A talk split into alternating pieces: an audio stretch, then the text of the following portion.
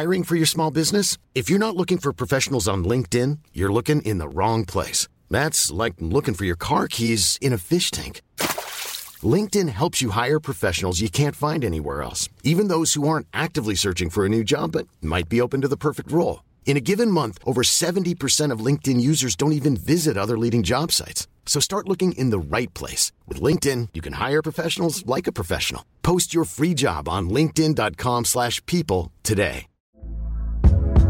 Hey there, it's Michelle Norris. I'm host of a podcast called Your Mama's Kitchen. When I travel, I'm usually looking for a way to find a taste of home when I'm not at home. And one of the things I love to do when I am at home is entertain. And Airbnb allows me to do that. When I was in California recently, I rented a house that had a great kitchen. And when we were sitting around the table, we're all thinking, we're in someone else's house. Someone could be in all of our homes as well. If you have a home, but you're not always at home, you have an Airbnb. Your home might be worth more than you think. Find out how much at airbnb.com/host. Hey, Dave. Yeah, Randy. Since we founded Bombas, we've always said our socks, underwear, and T-shirts are super soft. Any new ideas? Maybe sublimely soft. Or disgustingly cozy. Wait, what? I got it. Bombas. Absurdly comfortable essentials for yourself and for those facing homelessness. Because one purchased equals one donated. Wow, did we just write an ad? Yes. Bombas. Big comfort for everyone. Go to bombas.com/ACAST and use code ACAST for 20% off your first purchase.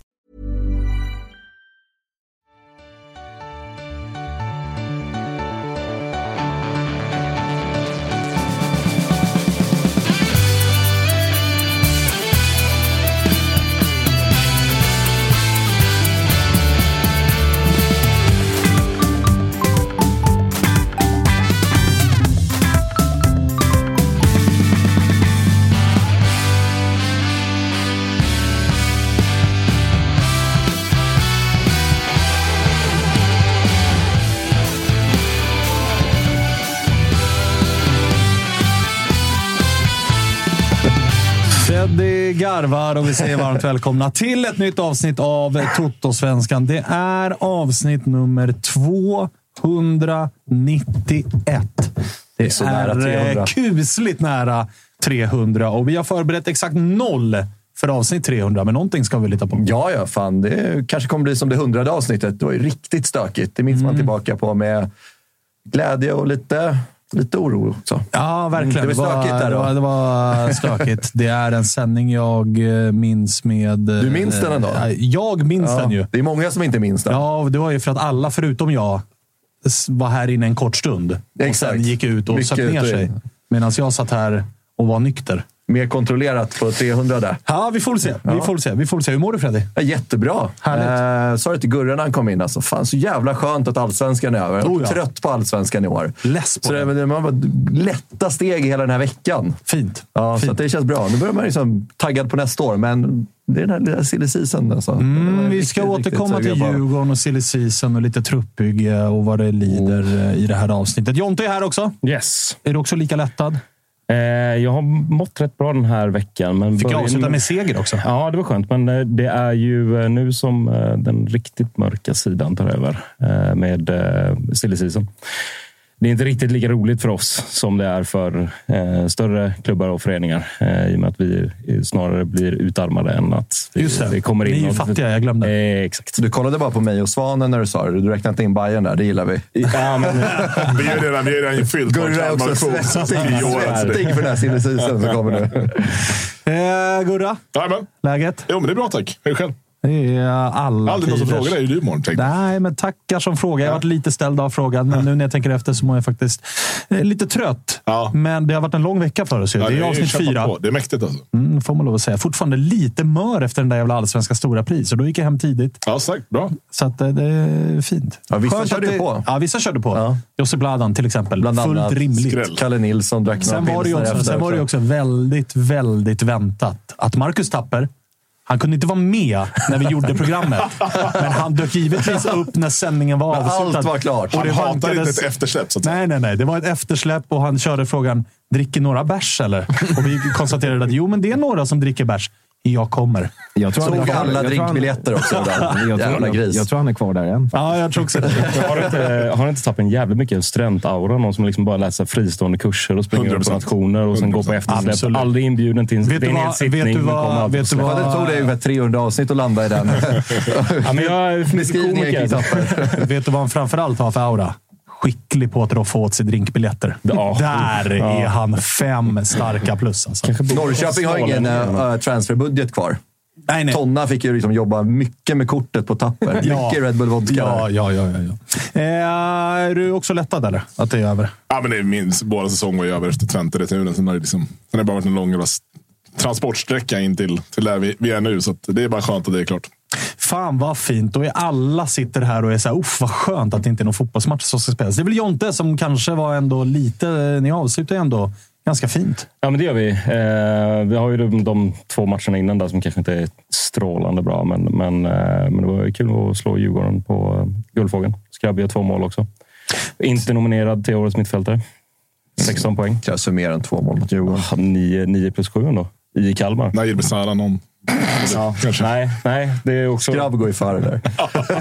Det var ju såklart trist med... Alltså det var ju otroligt trista bilder ifrån Guldfågeln. Ja, alltså folks tröjor brändes in i huvuden. Ja, jag förstår inte hur det inte blev en liksom, internationell nyhet här. Knappt ens en nationell. Nej. Knappt ens en lokal nyhet.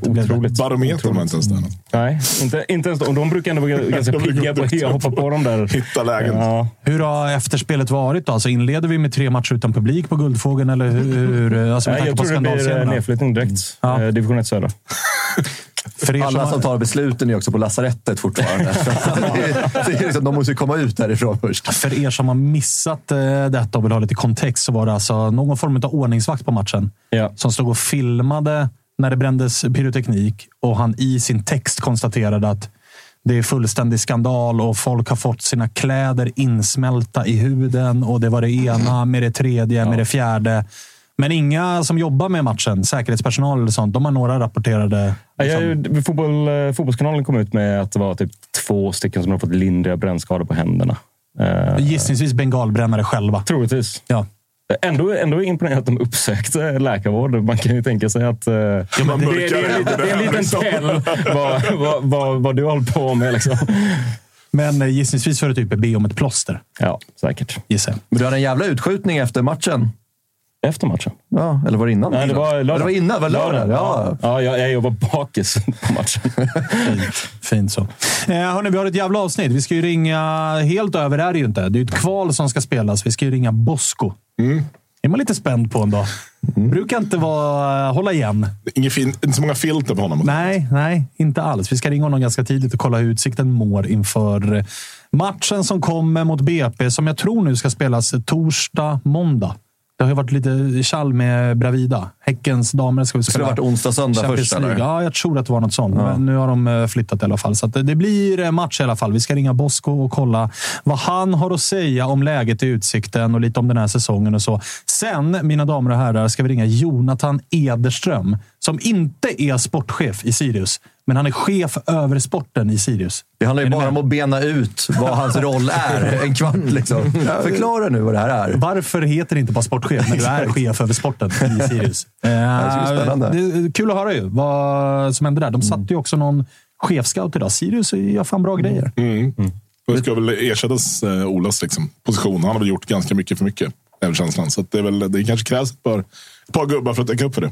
Såg en del grönvita som i och med denna nyhet reagerade på att det står ingenting om Ola Andersson, och vi har en head of football-tjänst som är ledig, och han har liksom Stockholms förankring och sådär. Nej, men det var mörkret. Alltså har vi inte högre krav än så? Eller liksom större vad säger man? Mer ryggraden så att vi kan också bortse från att även en person som faktiskt är kompetent, att med den historiken så är det liksom inte... Det är inte ens en fråga, såklart. Du vill inte ha en gammal AIK i organisationen? Tack, men nej, vi är inte i Djurgården, så att vi klarar oss. Annars en jävla... Alltså det får man ju säga, han har gjort ett jävla jobb med Sirius. Otroligt. Ja, men verkligen, absolut. Men så det är bortsett hans spelar- och sportchefskarriär så hade det varit intressant. Profilen är ju bra, absolut. Men bakgrunden funkar inte. Det måste finnas en gräns någonstans. Man går över på folk som har kompetens liksom. Eller? jag ville bara ge dig möjligheten. CV, kanske, men... Jag ville bara ge dig möjligheten att kontra på vi inte i Djurgården. Det rör ingenting det där. Bor ju i Växjö. Gör vi sånt. Den är... Skiter väl du i, eller? Eller? Ja, det är lite för nära. Alltså. Ja, nu förstår jag. Lite för nära. Men varför bor han där? Han är därifrån, tror jag. Ah, okej. Okay.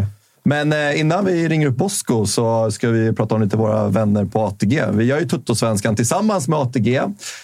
Nu är det fredag, det betyder att helgen börjar närma sig och det är dags för våra andelsspel i Big Nine med ett stort landslagsfokus såklart. Det är några andelar kvar, både i Tuttosvenskan och Tuttolive. Och som ni vet så är de slut.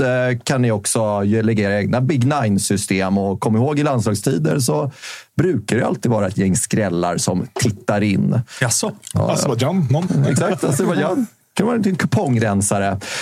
Mustaschkampen börjar närma sig sitt slut. Det är några ruggiga mustascher vi har igång där ute. Vi har ju Kalle Nilsson, Agge Spångberg och Marcus Tapper. Och nästa vecka så kommer ni få se de här mästerverken live på plats. Men främst, kom ihåg att skänk pengar till vår bössa. Länken finns i vår avsnittsbeskrivning. Och kom ihåg, ska ni spela så är det 18 år som gäller och att stödlinjen.se alltid finns till hands för dig som upplever det minsta problemet med ditt spelande. Tack så mycket, ATG. Vill man se en färsk uppdatering av Spångens mustasch som faktiskt tar sig, så är det TikTok som gäller. Den är ruggig alltså. Jag la ut något superklipp där idag. Så vill man ha en liten preview på hans mustasch så går man in där och kikar. Ska ju till barberare här i veckan, de två. Får se hur det går för dem. Se mästerverken. Nu verkar det som att vi är med oss Bosco. Hur är läget? Bara bra. Härligt. Jo, det är bra, tack. Ser kallt ut. Vart befinner du dig? Ja, precis i klubbhuset här nu, ska ut på träningen alldeles strax. Ah, okay. Det är jäkligt kallt är det i vårt klubbhus. Det ser så ut, hörru du. Du, hur mår laget, truppen, spelarna inför det som komma skall? Nej, de mår bra. Vi kämpar på. Får vi se vart vi hamnar. Men alla mår bra. Vad blir viktigt i det här kvalet mot Brommapojkarna? Hur långt har ni kommit i analysen av motståndet? Nej, men att det är ett bra lag som... håller sig till sin fotboll och det kommer nog bli en rätt så öppen match mellan oss där båda vill... Det kommer bli en öppen match. Jag tror det kommer en väldigt öppen match i varje fall. Och Brommapojkarna gör det väldigt bra. Däremot så har de ju sina brister som alla andra lag. De har ju haft, min och vår analys har ju ofta varit att fan, de är ofta bra mot topplagen i Allsvenskan, men de har lite mer bekymmer mot undre halvan. Gör man något utav... Hur tänker du kring det? Så jag tycker ju att de inte kanske på det sättet, jag ser det inte samma på det sättet som du ser det, utan det är mer att de är nog, de är bra när det blir öppna ytor. De är väldigt kontringstarka, jäkla speed i sitt anfall, så att det talar ju mer då att de vill möta lag som har en mer possession-lag som gör att de blir bättre, men de är bra på många olika saker, tycker jag. Du, för er del då, hur är det att den här matchen kommer, alltså att det blir ett litet uppehåll här där man var inne i ett ganska tätt matchande och sådär, och sen så kommer det ett landslagsuppehåll som gör att man får vänta lite på de här dubbelmatchen som är mot BP? Jag tror det gynnar alla lag, får vila lite. Det har varit en lång serie, så jag tror inte det ska vara några komplikationer kring det, utan det är bara att vila lite och ladda batterierna, så jag tror det gynnar nog båda lagen. Hur ser du annars på eran säsong då? För det har ju varit en speciell säsong där fan efter våren så var ni klara för Allsvenskan, kändes som. Ni ledde stort. Det var alla välkomnade Utsikten och nu är glappet ner så stort. Och sen under hösten så var det nästan som att verkligheten lite kom ikapp er. Var det på grund av nerver eller lärde sig folk hur ni spelade? Eller vad är eran analys av att det var sån jävla skillnad mellan höst och vår? Vi är inte färdiga med den analysen än riktigt, men det är lite bittert är det. Vi hade väl en 11 poäng med 11 omgångar kvar, tror jag, ner till kvalet då. Så att vi tappar ju samtidigt. Det har inte varit så dåliga. Vi gjorde väl en 3-4 riktigt usla matcher. Därefter så var vi väldigt bra och inte fick med oss poängen. Det var lite mer stolpe ut. Men bittert är det lika så. Men så som vi har pratat här nu under veckan här, så är det väl... Nu lägger vi locket på oss och jobbar vidare. Men det känns som vi förlorade en direktuppflyttning. Så kan jag säga.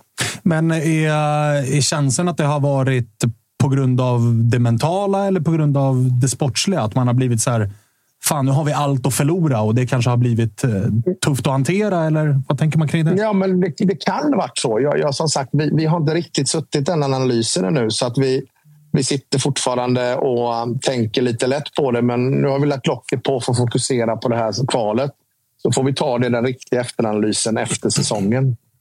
Men det kan mycket väl, det finns många aspekter det kan bero på, men vi är inte där riktigt än. Kanske passar det bra då att slå ur underläge igen då? Ja, det får vi hoppas.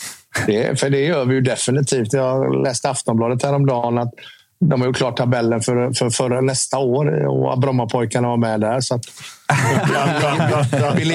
vi slår verkligen underläge, så kan vi säga. Min känsla är att den eventuellt kan vara utklippt och tejpad i omklädningsrum. Det är det redan. Ja, jag misstänkte det. Det är ju annars ganska speciellt för oss som i första hand följer allsvenskan och så, att så här, alla andra lag i Superettan och alla andra lag i allsvenskan, så finns det nästan alltid ett par stjärnor i laget som man kan peka ut. Medan när man tänker på Utsikten så är det ju du som poppar upp. Liksom, att så här, det är Boscos Utsikten. Hur är det? Så är det inte. Så är det verkligen inte. Ja, det är vi är en lagmaskin. Vi tillsammans. Vi är en lagmaskin och vi kämpar och sliter för varandra. Jag är lite trött på det här stjärnsnacket och allting som är hela tiden. Det har blivit så populistiskt att vi ska ha stjärnor hit och dit. Det är en lagsport vi håller på med. Och jag tycker inte att vare sig det är jag eller någon annan, utan vi är ett lag. Vi är en ledargrupp och så är vi ett lag. Och tillsammans så gör vi någonting förhoppningsvis unikt. Så att nej, jag är ingen stjärna och vill inte se bäst som en stjärna. Jag hoppas inte någon annan gör det heller. Men man kan heller inte sticka under stol med att du har ofta liksom hamnat i uppmärksamhet. Är det ibland taktiskt att så här, låta spelarna få vara lite i fred och låt media liksom titta åt mitt håll och så får spelargruppen vara för sig själva? Liksom? Kan det finnas något sånt? Alltså i vissa fall ja. Och i vissa andra fall är det väl mer att jag är jäkligt trött på människor som är politiskt korrekt och aldrig vågar säga vad de tycker. Så att det är väl det jag menar med så jävla trött på grejer som bara sker hela tiden. Folk duckar för saker som är uppenbara och inte vågar säga någonting. Det är väl därför kanske jag syns, för att jag vågar vara obekväm och säga vad jag tycker. Men ingen tanke jag har bakom. Okej. Men annars så, det finns ju paralleller att dra. Alltså svensk fotbolls José Mourinho. Lite samma. Ja, det har varit hälften så bra som han har varit lycklig. Okej. Men du, det är ju en del som har gjort sig lite lustiga över det här dubbelmötet också, just för att det är inte två av svensk fotbolls största publiklag som ställs emot varandra. Känns det för er del, alltså i 30:e omgången av allsvenskan, så var det ju antingen IFK Göteborg eller BP. Och det är ju en jävla skillnad publikmässigt och trycket och allt sånt. Hur såg ni på det? Värderade ni det på något sätt? Att så här, vi vill hellre ha dem eller vi vill hellre ha dem? Nej, utan vi värderade det enda så att det får bli dem det blir. Och givetvis har du rätt att det har varit en mega publikmatch om man har mött Blåvitt. Men det finns ju pest eller kolan båda de här två lagen. Jag tycker ju att IFK med publiken och har ju lite bättre spelare än vad BP har, men BP är bättre som lag. Så att nu, så som det ser ut just nu då. Så att det var bäst eller coolare för oss, så att det spelar inte så stor roll. Publikmässigt hade det ju varit jäkligt kul, men det handlar om att försöka vinna här nu. Så vi skiter lite i hur det ser ut publikmässigt faktiskt, utan försöka vinna bara. Det är den fokusen vi har. Du, annars har det ju också varit, i alla fall senaste veckorna här, varit en del skriverier och grejer utanför liksom de kritade linjerna. Är det någonting som har påverkat er?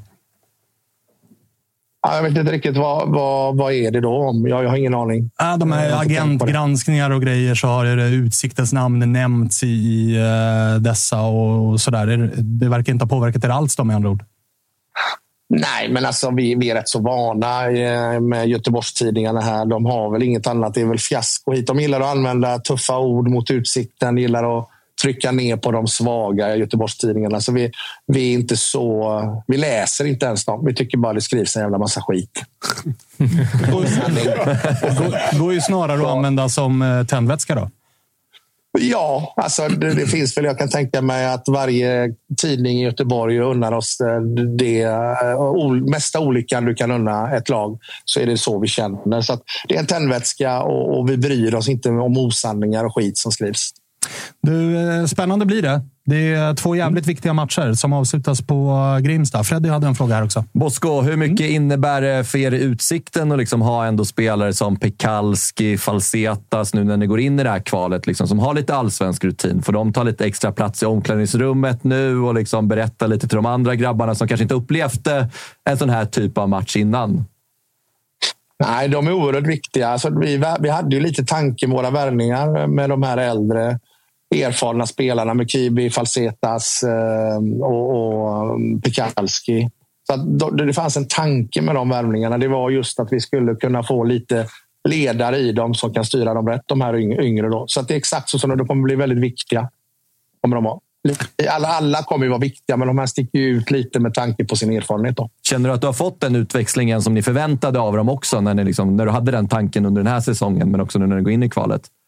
Ja, alltså det känner vi. Vi känner alltså att vi satt ju i prekärt läge här. Jag vet inte, vi hade det tufft där de här sista 10 omgångarna och där hjälpte de till otroligt mycket för att få ett lugn mer. Jag menar, gå in och slå guys i sista omgången. Det var mycket lugn i den. Det var som skapades ett lugn av de här tre ledarna då. Så det fick vi. Känns som att det kan bli en jävla härlig tränarmatch här också med Olof Mellberg på ena sidan och Boskorovic på andra sidan. Ja, det får vi se. Vi får se. Det blir tufft.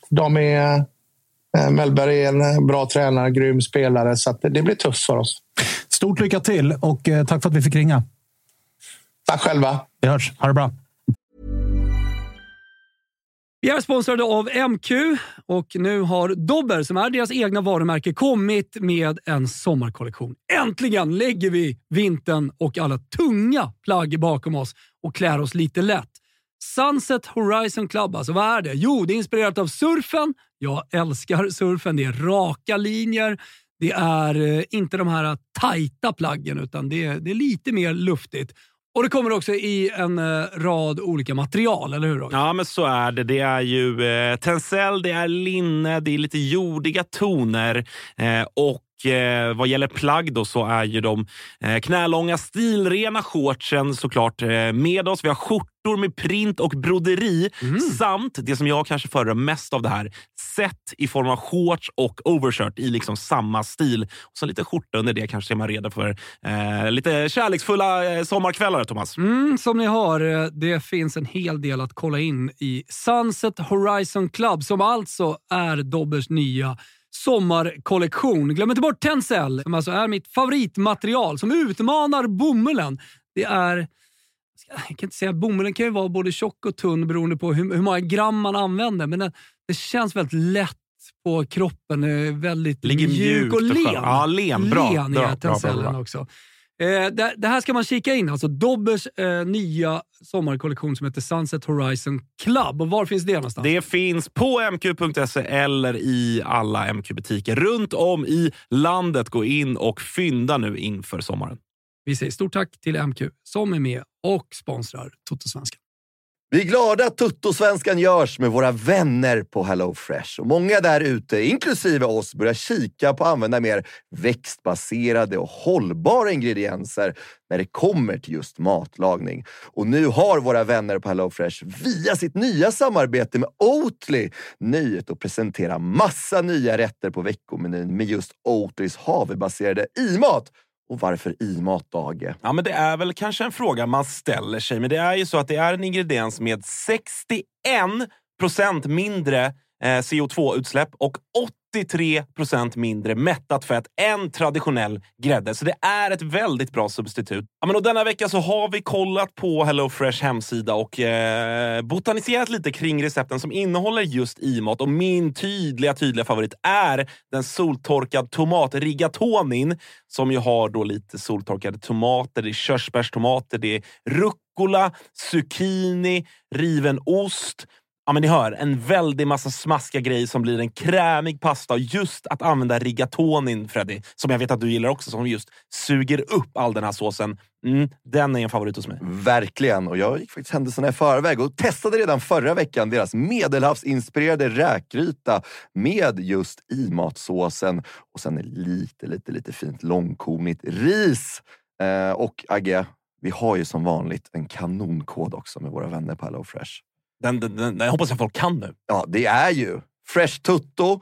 Du får upp till 1359 kronor i rabatt på dina 5 första kassar om du inte har prövat HelloFresh ännu. Plus fri frakt på den första matkassen. Och det som är så bra, har du inte använt HelloFresh på över 12 månader så gäller koden även dig. Så gå in på hellofresh.se och lägg en beställning på en riktigt fin matkasse redan nu. Testa HelloFresh, testa Oatlys i-mat. Vi säger stort tack HelloFresh. I'm Sandra, and I'm just the professional your small business was looking for. But you didn't hire me, because you didn't use LinkedIn Jobs. LinkedIn has professionals you can't find anywhere else, including those who aren't actively looking for a new job, but might be open to the perfect role, like me. In a given month, over 70% of LinkedIn users don't visit other leading job sites. So if you're not looking on LinkedIn, you'll miss out on great candidates, like Sandra. Start hiring professionals like a professional. Post your free job on linkedin.com/people today. Nej. Ja, det var ord och inga visor ibland. Skapade lugn. Han hade inte guys typ 3 på mållinjen. Lugnt och fint. Trippelchans i typ 92 eller något sånt. Lillkängen mot Göteborgs media. Ja, noteras. Inte högt i kurs där. Grov misshandel. Är det något Göteborgslag som gillar Göteborgs media? Nej. Häcken då? Ja, just det. Häcken och GP är väl det hand i hand. Det är någon form av samarbete. Häcken media. Ja, precis. Det är väl de då. Gott så. Vi får anledning att återkomma till kvalet. Men vi släpper det för stunden. Det spelas väl nästa vecka, torsdag, på Bravida. Inför 8 person hund. Bajen kan vi gå vidare till då. Vad hände där? Det var någon form av gala igår. Ja, det var gala. Jag missade den på grund av jobb tyvärr. Så att annars. Vad är det för gala? Det är Bajen-galan. Arrangeras varje år när vi delar ut pris till bästa spelare och årets mål och allt sånt där mysigt. Men det fanns ju också ett SM-guld att fira dessutom. Så det var ju verkligen på plats med en gala, om man säger. Det får man verkligen lov att säga. Några anmärkningsvärda priser? Nej, det var väl ganska förväntat. Anna Tamminen fick väl årets damspelare och Erabi fick årets herrspelare. Inte heller där räckte Nahir Besaras poängliga vinst hela vägen fram. Han fick årets mål ändå för den snygga frisparken mot Gnaget, så att det var ju fint ändå. Som vissa AIK-are menar, det är en målvaktstavla. Jag är inte alltså, beredd. Det är en perfekt slagen frispark. Jag menar det. Det är helt sjukt. Jag menar det. Där var en del som är så här... Eller jag var inne på att nu gnäller ni ju bara för att få gnälla på någonting. Den första såg jag Nordfält, men där har han ingenting att göra. Alltså det är inte så att du ska rädda den. Nej, det är en drömräddning om man ens touchar den. Liksom. Det får man verkligen lov. Men jag är lite nyfiken på den här galan. Vart var den någonstans och vilka brukar vara med? Är det Bajen fans som anordnar? Nej, det är Hammarby fotboll. Ja, det är Hammarby fotboll. Ja, precis. Så det är, jag var där förra året och även sponsor så fick jag med på hela kvällen. Så det började med en sponsormiddag och det hände lite grejer och sådär. Och det började finnas till. Och sen så är det eftersläpp vid 9:30 ungefär. Alltså att det börjar fyllas till. Det behöver det har ju förvärmts givetvis. Ja, du behöver inte lunch någon gång. Det är trots allt Bajen-galan, så du behöver inte berätta det. Och det är exakt det man förväntar sig att det ska vara. Det är det som är så jävla skönt.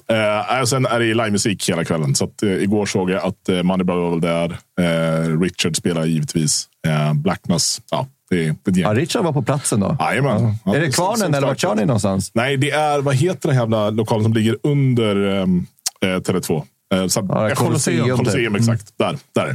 Så att, det är bra. Det är jävla fint ändå, för det var ju en del som var på oss efter sändningen i tisdags. Att så här, vi nämnde inte ens Nahir Besara som årets spelare som kategorin eller årets mittfältare. Hur kan ni inte nämna Nahir Besara? Och så har Bajen en egen gala. Årets spelare, Josef Erabi.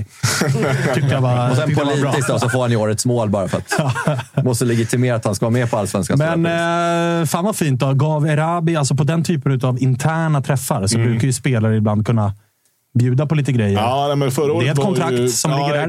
Exakt. Man hade väl hoppats på det. Men det var samma sak med Fänger, så annonserade man att han förlängde ju på typ julafton för 2 år sedan. Så det är kanske det man ska droppas på nu, att det ska komma då istället. Men det var förra året så var ju det var då de berättade att Bojanic skulle lämna. Så Bojanic var uppe på scen då, så vi ses snart igen typ så. Vilket vi hoppas att vi gör snart igen, givetvis. Men nej, det var ingenting som kom ut igår vad jag har fått till mig i alla fall. Inget annat att rapportera från kvällen? Nej, okej. Men du, på tal om Bojanic då. Han var ju fan ute i Sportbladet här i dagarna. Och flagga väl ändå och för flagga att... för att kontakt hålls och intresse finns. Exakt. Och... det har väl funnits någon form av säkert ganska obegrundad oro att när Jansson drog så skulle det inte vara kanske lika tajta band mellan Bojanic och Bajen. Men han bekräftade att han surrade med Hellberg. Så att, vi får hoppas att de är lika bra kompisar som Jansson och Bojanic var. Bojanic hyllar ju Jesper väldigt, väldigt mycket i alla lägen han får. Så att, det är ju, verkar som att det är vi som är det enda alternativet när det väl ska hemåt. Och när är det då? Jag skulle inte bli jätteförvånad om han kommer redan i år. Men annars så tror jag det är mer troligt om ett år. Han nämner ju cashen som en grej för att vara där han är också. Så han är ärlig så. Han lirar ju knappt liksom. Men han är mer vältränad än vad någonsin har varit. Men det som är bra med att han inte får spela är ju också att de här asiatiska klubbarna har ju ofta ett tak för utländska spelare. Exakt, och de jobbar ju ganska mycket med att så här, ja, men vi hämtar en spelare, skriver 3-årskontrakt, vi märker efter 1 år att fan, du är inte så bra som vi hoppades och då vill vi gärna byta ut dig mot någon annan utländsk spelare och då får vi bara köpa ut dig för att vi har enormt mycket pengar, så att här, ta dina pengar, vi är skyldiga dig. Och så får du göra vad fan du vill. Exakt. Nej, vi kan ju hoppas på det. För Gurra Ludvigsson spelar ju jämt. Han är väl en av liksom deras bästa spelare. Men jag vet inte hur hårda reglerna är. Alltså Kina vet man ju. Där var det, han var liksom 3 man typ som vi kom utlänningar. Det var ju stenhårt. Men jag vet inte, Sydkorea, det är väl lite mer västerländskt. Ja, tyvärr. Mycket. Ja, exakt, tyvärr. Men hur är det med skattereglerna? För det är väl en aspekt också. Alltså att om du flyttar hem för tidigt, om du har bott utomlands. Ja, du måste väl typ vara ute ett visst antal, en viss tid. Ja, för annars blir det typ upptaxerad på det du har tjänat. Ja, men jag har ju ändå bott utomlands. Då var det ju bara att man inte hade spenderat halva året i Sverige. Så man inte behövde betala skatt i Sverige. Okej. Okay. Men det har han ju klarat. Det har jag verkligen gjort. Det har jag ju checkat av. Vi får se. Det måste väl ändå vara... Alltså, får man drömma som bajare i vinter så är väl han högst upp? Det skulle jag absolut. Jag ser ingen annan som skulle vara mer alltså lika självklar att komma tillbaka men att komma in och vara liksom ordinarie och topp 3 viktigaste spelarna på en sekund. Hur ser annars liksom önskelistan ut? Är det alltså Erabi kontrakt, Darjan hem, om man fyller på den? Ja, nej, alltså, tänkte på det här innan. Det är väldigt många som börjar göra sina listor nu och sådär. Och folk kastar spelare lite oförtjänt tycker jag under bussen. Det var någon som gjorde någon häromdagen och liksom menade att Demirol var out nu. Det var liksom ge upp på honom och så. Vilket jag tyckte var... Jag reagerade på det. Jag tycker att det finns så sjukt mycket frågetecken kvar kring vad... Alltså, Erabi är ju liksom en sån. Ska han vara kvar? Ska vi sälja honom i sommar? Måste vi sälja honom nu? Allt sådär. Den är ju jätteviktig såklart. Eftersom den positionen är vad den är. Vi måste ju ta reda på vad fan ska vi göra med Mikkelsen. Alltså där är det så jävla mycket pengar investerade som vi inte bara kan liksom. Och sen så är det ju som vanligt på svenska klubbar. Vad säljer vi då? Ska Jay gå? Ja, då måste vi ha in 1 eller 2 mittbackar förmodligen till. Kurtulus förmodligen out. Sadiko, håller han 1 år till, var inte liksom lika dominant när han spelade. Hade också skadeproblem i år. Får tillbaka Pavel Vagic också. Succélånet här nere i Helsingborg. För räddade kontraktet åt dem. Tack jag skillnad i Bajen. Det kostade ju bara 8-9 miljoner.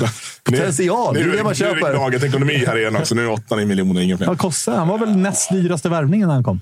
Nej, det var väl inte va? Topp 3. Rivalitetsekonomin är det väl ändå. Ja, det har väl kostat 100 miljoner över det här laget. Det är Djurgården och Bajen. Jag glömde det. Nej, men det finns ju... Så jag tycker det är så mycket frågetecken kring innan vi ens vet vart det är vi behöver värva. Och sen så tycker jag, när man väl tittar på spelare som det nu ryktas om, generellt så är det ju... det var nu RPL som fotboll direkt skrev. Vad heter han? Pascal Lundqvist, någonting sånt? Ja, Ramon Pascal, Ramon borde kallas givetvis, inte Pascal. Alltså kommer han till Söder så är det Ramon. Då är det Ramon. Som vill ha legat i Sarpsborg med Billborn, tack.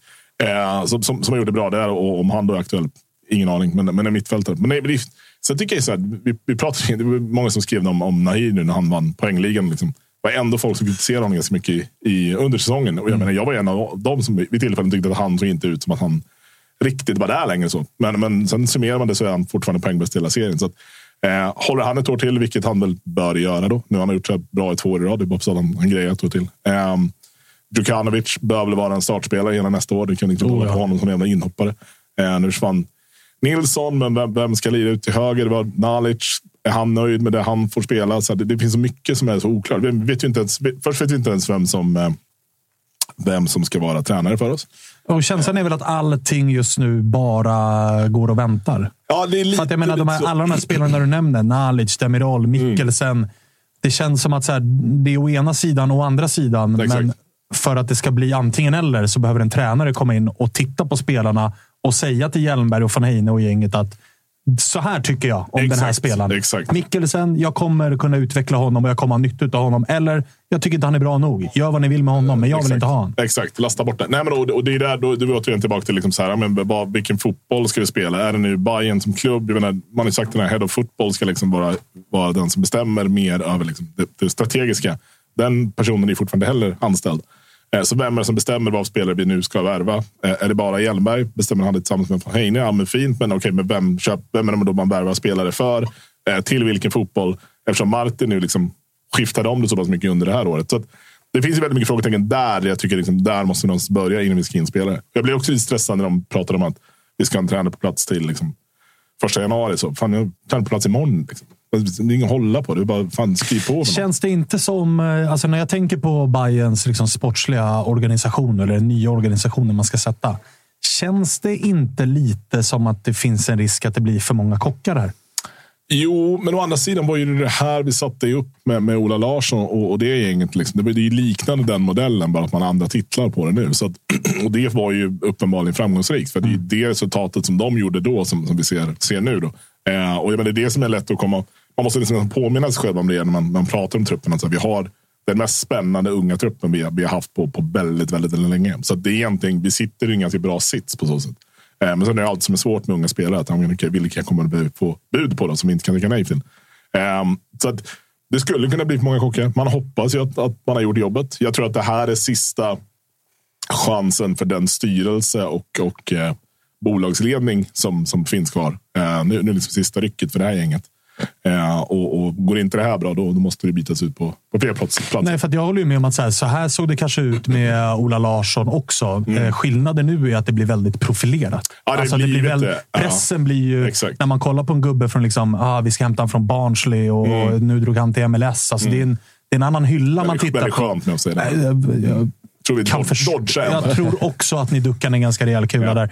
Men där det också är så här, nu är ju inte det aktuellt och du vill inte att det ska vara aktuellt. Men andra är så här, Ola Andersson. Alltså, du är med. Att så här, förut var det Ola Larsson, hämtades från BPs akademi, fick jobba lite i det tysta. Ja, exakt. Och det har ju att göra med att sist de här riktlinjerna dykt upp så var vi väl, om det var vi ens nykomling i Allsvenskan ens, vi håller fortfarande kvar i Superettan när vi håller på med det här. Så att det har ju hänt väldigt mycket och vi är på en helt annan plats. Vi är en helt annan ekonomi så vi kan locka helt andra namn. Nu behöver inte chansa lika mycket sådär.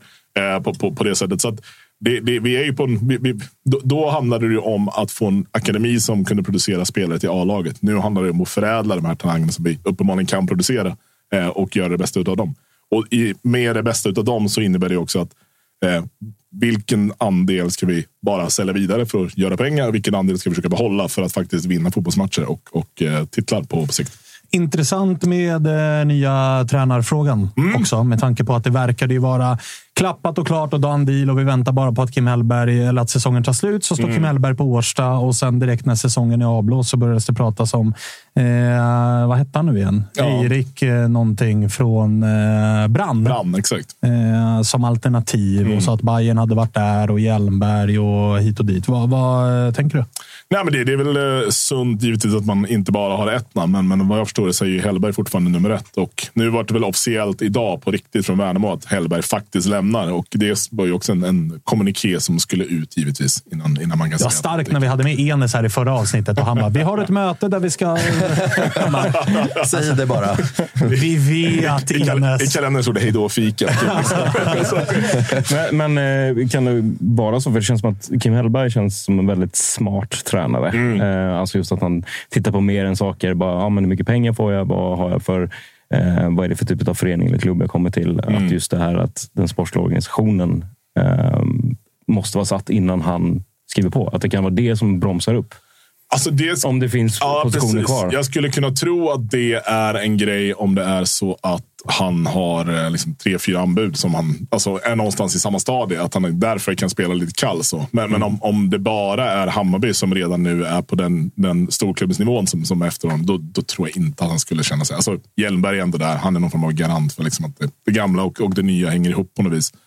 Och sen är det klart att rent krasst är hans chef då, som inte är tillsatt. Och det är klart, det har man ju varit med om, att man har börjat på jobb och sen att en chef som varit urusel. Så det skulle ju kunna ske. Men det är svårt att se att det skulle vara den nu. Jag tänker Peking eventuellt. Att han vill höra sig för. Ja, absolut. Ja, men det tror jag säkert han gör. Det tror jag säkert han gör. Men fan, känns det som att så här, när han ska ta det här steget så gå till Hammarby är ju en helt annan sak. Gå till Peking är ju kanske också lite för stort steg. Ja, kanske. Har man en kylan så absolut. Men, alltså det jag tror kan spela liksom Hammarby i fatet lite grann. Alltså det som kan vara på minus. Jag håller ju med om att så här, truppen är ung. Den är den mest spännande Hammarby-truppen på någonsin. Mm. Det går att utveckla den. Det går att bedriva en offensiv fotboll. Och den är väldigt mycket anpassad redan efter 4-3-3. Vilket är... Skit i om det är Kim Hellberg eller den här Erik Horneland från Brand. Som också är en 4-3-3-tränare som är bra på att fostra unga. Eller vad det än är.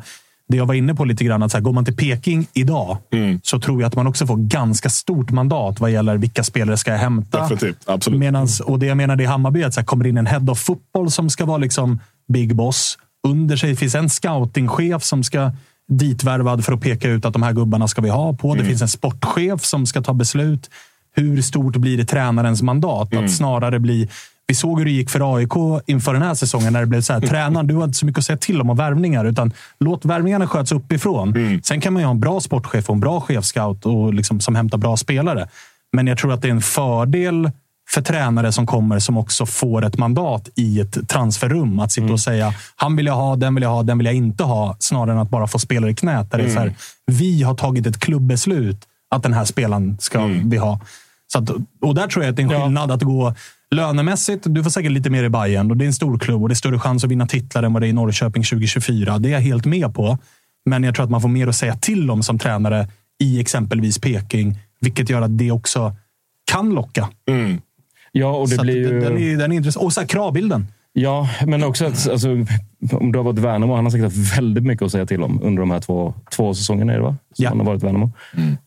Och då gå från det till ingenting eller något mellanting, för att jag tror att Kim Hellberg förstår att det är så här det kommer funka på den typen av klubb eller förening, att jag kommer nog kanske inte ha så mycket mandat som jag skulle önska eller vilja, att det kommer vara andra intressenter som styr, men går du till Peking så får du någon form av mellansteg så du kan akklimatisera dig för att sen flytta upp. Sen är det ju också läskigt, alltså säg att man kommer till Bajen och kommer femma första året, alltså då det kommer ju vara att man skruvar lite på sig och säger, jaha, det var inte mer. Du kom femma med Värnamo. Ja, men exakt. Men kommer du femma med Peking kommer du vara liksom... Ja, men fan, gott jobb. Alltså, fan, fortsätt. Skriv för länge. Exakt. Ja, nej, men så kan det vara. Men samtidigt så här... Om vi tar respekten att hur mycket han får bestämma om spelare in och så vidare. Det förutsätter ju också att det ska värvas väldigt, väldigt mycket. Eller väldigt mycket, men det ska värvas liksom flera väldigt, väldigt tongivande spelare. Det tror jag inte det ska. Jag tror att det ska kanske 2 gubbar rakt in i startelvan och resten ska liksom vara redan i truppen. Och det har ju aldrig varit något tjafs som att tränaren inte har fritt mandat att spela vem man vill. Jag vet att det var rykten om att Jansson var inne och kladdade. Men det kan ju faktiskt folk glömma. Tränaren spelar ju alltid. Exakt. Så jag tror inte att det är ett problem för honom. Sen är det också så här, det är en ny start för de här gubbarna också. Jag menar, von Heine kom inte in, absolut, men han har precis börjat. Hjelmberg är ny i sin position. Alltså de lär ju vilja ha in någon nu som kommer in och liksom hjälper dem hur de ska strukturera det här generellt också. Sen finns det alltid riktlinjer givetvis och sådär. Men vad förväntar du dig av 2024? Jag förväntar mig framförallt att vi hittar tillbaka till den fotbollen vi ska spela. Och att vi ska tillbaka till liksom det som var förra årets spel. Och jag är hyfsat säker på att den typen av spel i alla fall leder till att vi slåss om Europa. För att även om vi lyckades på något sätt klamra oss vid någon form av halvduell om den här 4:e platsen liksom, som vi alla vet kanske inte betyder ett skit, så var den väldigt lite liksom, vi snubblade oss dit så. Det är viktigast för mig att vi kommer tillbaka till rätt typ av fotboll, för att det Hammarby liksom är den fotboll. Där vill jag bara säga att jag tror inte att alltså så här, Kim Hellberg är helt säker på hade varit en jävla dundervärvning för Bajen rent sportsligt. Men den här Erik Horneland, frågan är om det inte är... Alltså, det känns mer resultat än att det behöver vara liksom fotbollsensigt, eller? Nej, men alltså, han har också förmågan... Alltså, Brann är ju en stor klubb i Norge. Han är van vid att arbeta i en klubb där det också blåser från supporterhåll, ifrån mediehåll. Alltså, är det någonting man inte vet? Är det någonting som talar emot Kim Hellberg, så är det ju också att... Okej, men hur hanterar du det? Alltså nu sitter vi och säger Värnamo kom 5:a, gud vad bra. Mm. Ja, men när sommarfönstret öppnade låg de 3 poäng från kval. Mm. Men det var ingen som skrek avgå, det var inga krisrubriker, det var inte nu måste ni värva en ny, värva 5 gubbar in i startelvan och en klubb som fick panik och hela den biten. Vi vet ju hur det kan gå i klubbar som Bajen, AIK, Djurgården, Malmö, Göteborg. Alltså har man en dålig månad, då är det helt plötsligt jävlar i mig mer än bara du har en bra fotbollsskalle som krävs. Det är det som är intressant om man då tittar på hur Hammarby agerar, både supporter men även som klubb. Att vad hade hänt med Marti om den här våren hade varit hans första vår? Alltså med tanke på hur illa det var och hur dåligt det såg ut. Hade han rykt i somras om man inte hade haft då fjolåret i ryggen och kunna säga men jag gjorde det där, men det är spelarna som inte fattar nu. Mm. Det skulle också kunna vara en grej. Exakt. Men jag hoppas ju att man rekryterar en tränare baserat på fotbollsegenskaper. Absolut, hur man hanterar liksom, motgången så är givetvis en viktig aspekt i det hela. Men det viktigaste för oss är att spela rätt typ av fotboll. Sen så finns det en jävla massa människor i det här kansliet som ska kunna ta hand om andra frågor. För de är fruktansvärt många nu. Man behöver ju ändå... 2 bra alternativ i det i alla fall. Det konstaterar jag. Ja, men jag tror att det är nog ganska bra som du säger att det är sättet ni spelar fotboll på som är det primära. Ja. För man behöver nog bryta det här. Ska man göra en sån omstart som det ändå kan vara frågan om. Då tror jag man behöver bryta det här och titta på okej, vad ska vi komma i tabellen om? Det är sekundärt. Alltså, obviously, man kanske inte ska komma 1 poäng över kval. Exakt. Men att det är sekundärt i den bemärkelsen. Men för någonstans så är det så lätt idag, i och med att liksom det är så lätt att följa att pengar någonstans garanterar en framgång i liksom 98% av fallen. Så det är så lätt att säga så här, men en omsättning är här så ni ska komma 4, 3, 2, whatever it is. Det är någonstans där. Liksom så. Men sen handlar det om för Hammarby att liksom, hur ska vi komma dit? Ja. Och det måste vara prio. Men hade ni som bajare, låt oss ponera om Kim Hellberg kommer in liksom, att så här, fan, ambitionen är inte att han liksom ska gå för guldet första året. Det är någonting man hade accepterat som bajare, att så här, nu ska jag bygga någonting långsiktigt här som kanske liksom inte har funnits. Alltså i Bajen har det alltid varit mycket, ja, men vi ska gå för det här guldet varje år. Men om Kim Hellberg kommer in nu med så här, okej, första året ska jag liksom bygga en organisation kring Bajen med spelarna för att sen min andra säsong gå på guldet. Är det någonting man hade accepterat som bajare, eller känner man att den här tränaren som kommer in ska verkligen, det är klart att man ska gå för guldet, men att där, man har en längre horisont på en Kim Hellberg. Ja, men det tycker jag, det är väl det som vi var någonstans där när Billborn tog över efter Mikkelsen, och i och med att det var någonstans en skräll att han fick sparken då, och att det inte var lika väntat som det kanske hade varit om hade vi kommit sist. Liksom, men då gjorde man ju det, tog man ju det beslutet, och det ledde ändå till ett cupguld, och sen fick Billborn sparken och sånt. Jag tror att man skulle kunna... Sen är det återigen, jag menar, nu lägger vi sådana extrema pengar på spelare och löner och personal i generellt, så att med det sagt så måste man ju vara där uppe. Allt annat är ju egentligen misslyckande. Samtidigt så, alltså, man får inte glömma bort vad Malmö är heller. Nej, exakt. Alltså, det är så här, det man bara tar bort lite oket på honom så här första året. Ja, men det kommer att ha när Fredrik började snacka att så här, om inte Malmö behöver säga varje år att vi ska gå för guldet, då ska ju ingen behöva göra det. Liksom. Nej, och jag menar så här, nu fick de sitt SM-guld. Och Rysen kommer få ytterligare en försäsong och säkert tweaka truppen lite efter hans spelsystem. Alltså, jag tror det kommer vara väldigt svårt för någon att säga att vi ska utmana Malmö. Ja, precis. Alltså, nej, men det handlar om Europaplatsen, att det är det man kan. Liksom. Då är det ju strategiskt, det är liksom ett självmord att säga från... Framförallt från en större förening eller klubb. Att vi ska utmana Malmö, för det kommer troligtvis inte gå. Ah, nej, där är jag med det. Ska vi sparka Josef eller? Ja, vi gör det. Han får köra någon egen liten... Guldpodden. Toto Supersvenskan. Han körde själv. Han var flabben of the great. Royal League. Han är en liten variant. Har vi något mer på Bajen eller? Känner vi oss relativt nöjda? Ja, relativt nöjda. SM-guld. Mäktigt ju. Ja, just det. Det får man gratulera för. Och fan, att båda våra allsvenska serier avgjordes på målskillnad. Mäktigt. Som vi måste jobba in i inbördesmöten. Vill jag bara ha sagt till protokollet. Den är du ensam i, tror jag ändå. Alltså. Vilket är helt overkligt. Jag sitter med dig i den här. Nu ska vi se, vilka är bäst av Elfsborg och Malmö? Ska vi kanske jämföra deras resultat mot varandra, eller ska vi kolla vilka som spöder Varberg med flest mål? Ja, nej, vi kollar vilka som... Jag menar också att gjorda mål går före inbördesmöten också. Nej, helt alltså, det är helt sinnessjukt. Den förflyttningen kan vi göra. Helt overkligt. Inbördesmöten, målskillnad. Det är i den ordningen. Målskillnad, inbördesmöten. Nej. Men på tal om sista med Gurra. Dovin, tyst kring honom. Ja, det verkar vara lugnt. Känns ändå som att det är aktuellt för en flykt för honom. Jag tror att det är fortfarande så pass ung. Alltså. Det är lätt att glömma bort att han är precis strax över 20 nu. Så att han har nog... Men också med den potentialen han har att gå utomlands. Fan, målvakt, alltså, noll broska. Fan, kolla Pontus Dahlberg, hela bra gick det . Alltså det kan bli sån jävla pannkaka. Så att jag är helt bekväm med att han är kvar i 3-4. Och ni räknar med att han är kvar i... Ja, absolut. Det finns ingenting. Nej, ingenting. Så det är det. Djurgården då? Är det hockey som gäller nu för Freddy? Hockey? Fan, du som hockey. Nej, jag ville bara kolla. Vad ligger vi ens i den här hockeyn? Jag ville bara kolla. Jag såg att det var en derby mot AIK. Är det sant? Ja, jag får gratulera. Tack så fan. Jävla stort för dig. Fotbollen då? Ja. Hur mår det Djurgården fotboll? Jävla tyst alltså. Ja, det hände inte mycket där va? Vilket kanske också är väldigt bra att det inte pratas så mycket kring det. Att det händer lite grejer internt för... Man vill ju ha en jävla stor städning i den här truppen. Det får bli efter Bosses bokturné. Ja, verkligen. Han skulle väl ut i Norrtälje och körde NK igår körde han också. Det är klart han gjorde det. NK i Norrtälje. Ja, NK och Norrtälje. Han pendlar. Ja, pendlar. Nej, men det är klart att mycket pekar på att det kommer hända en del i Djurgården. Och jag tror också att någonstans...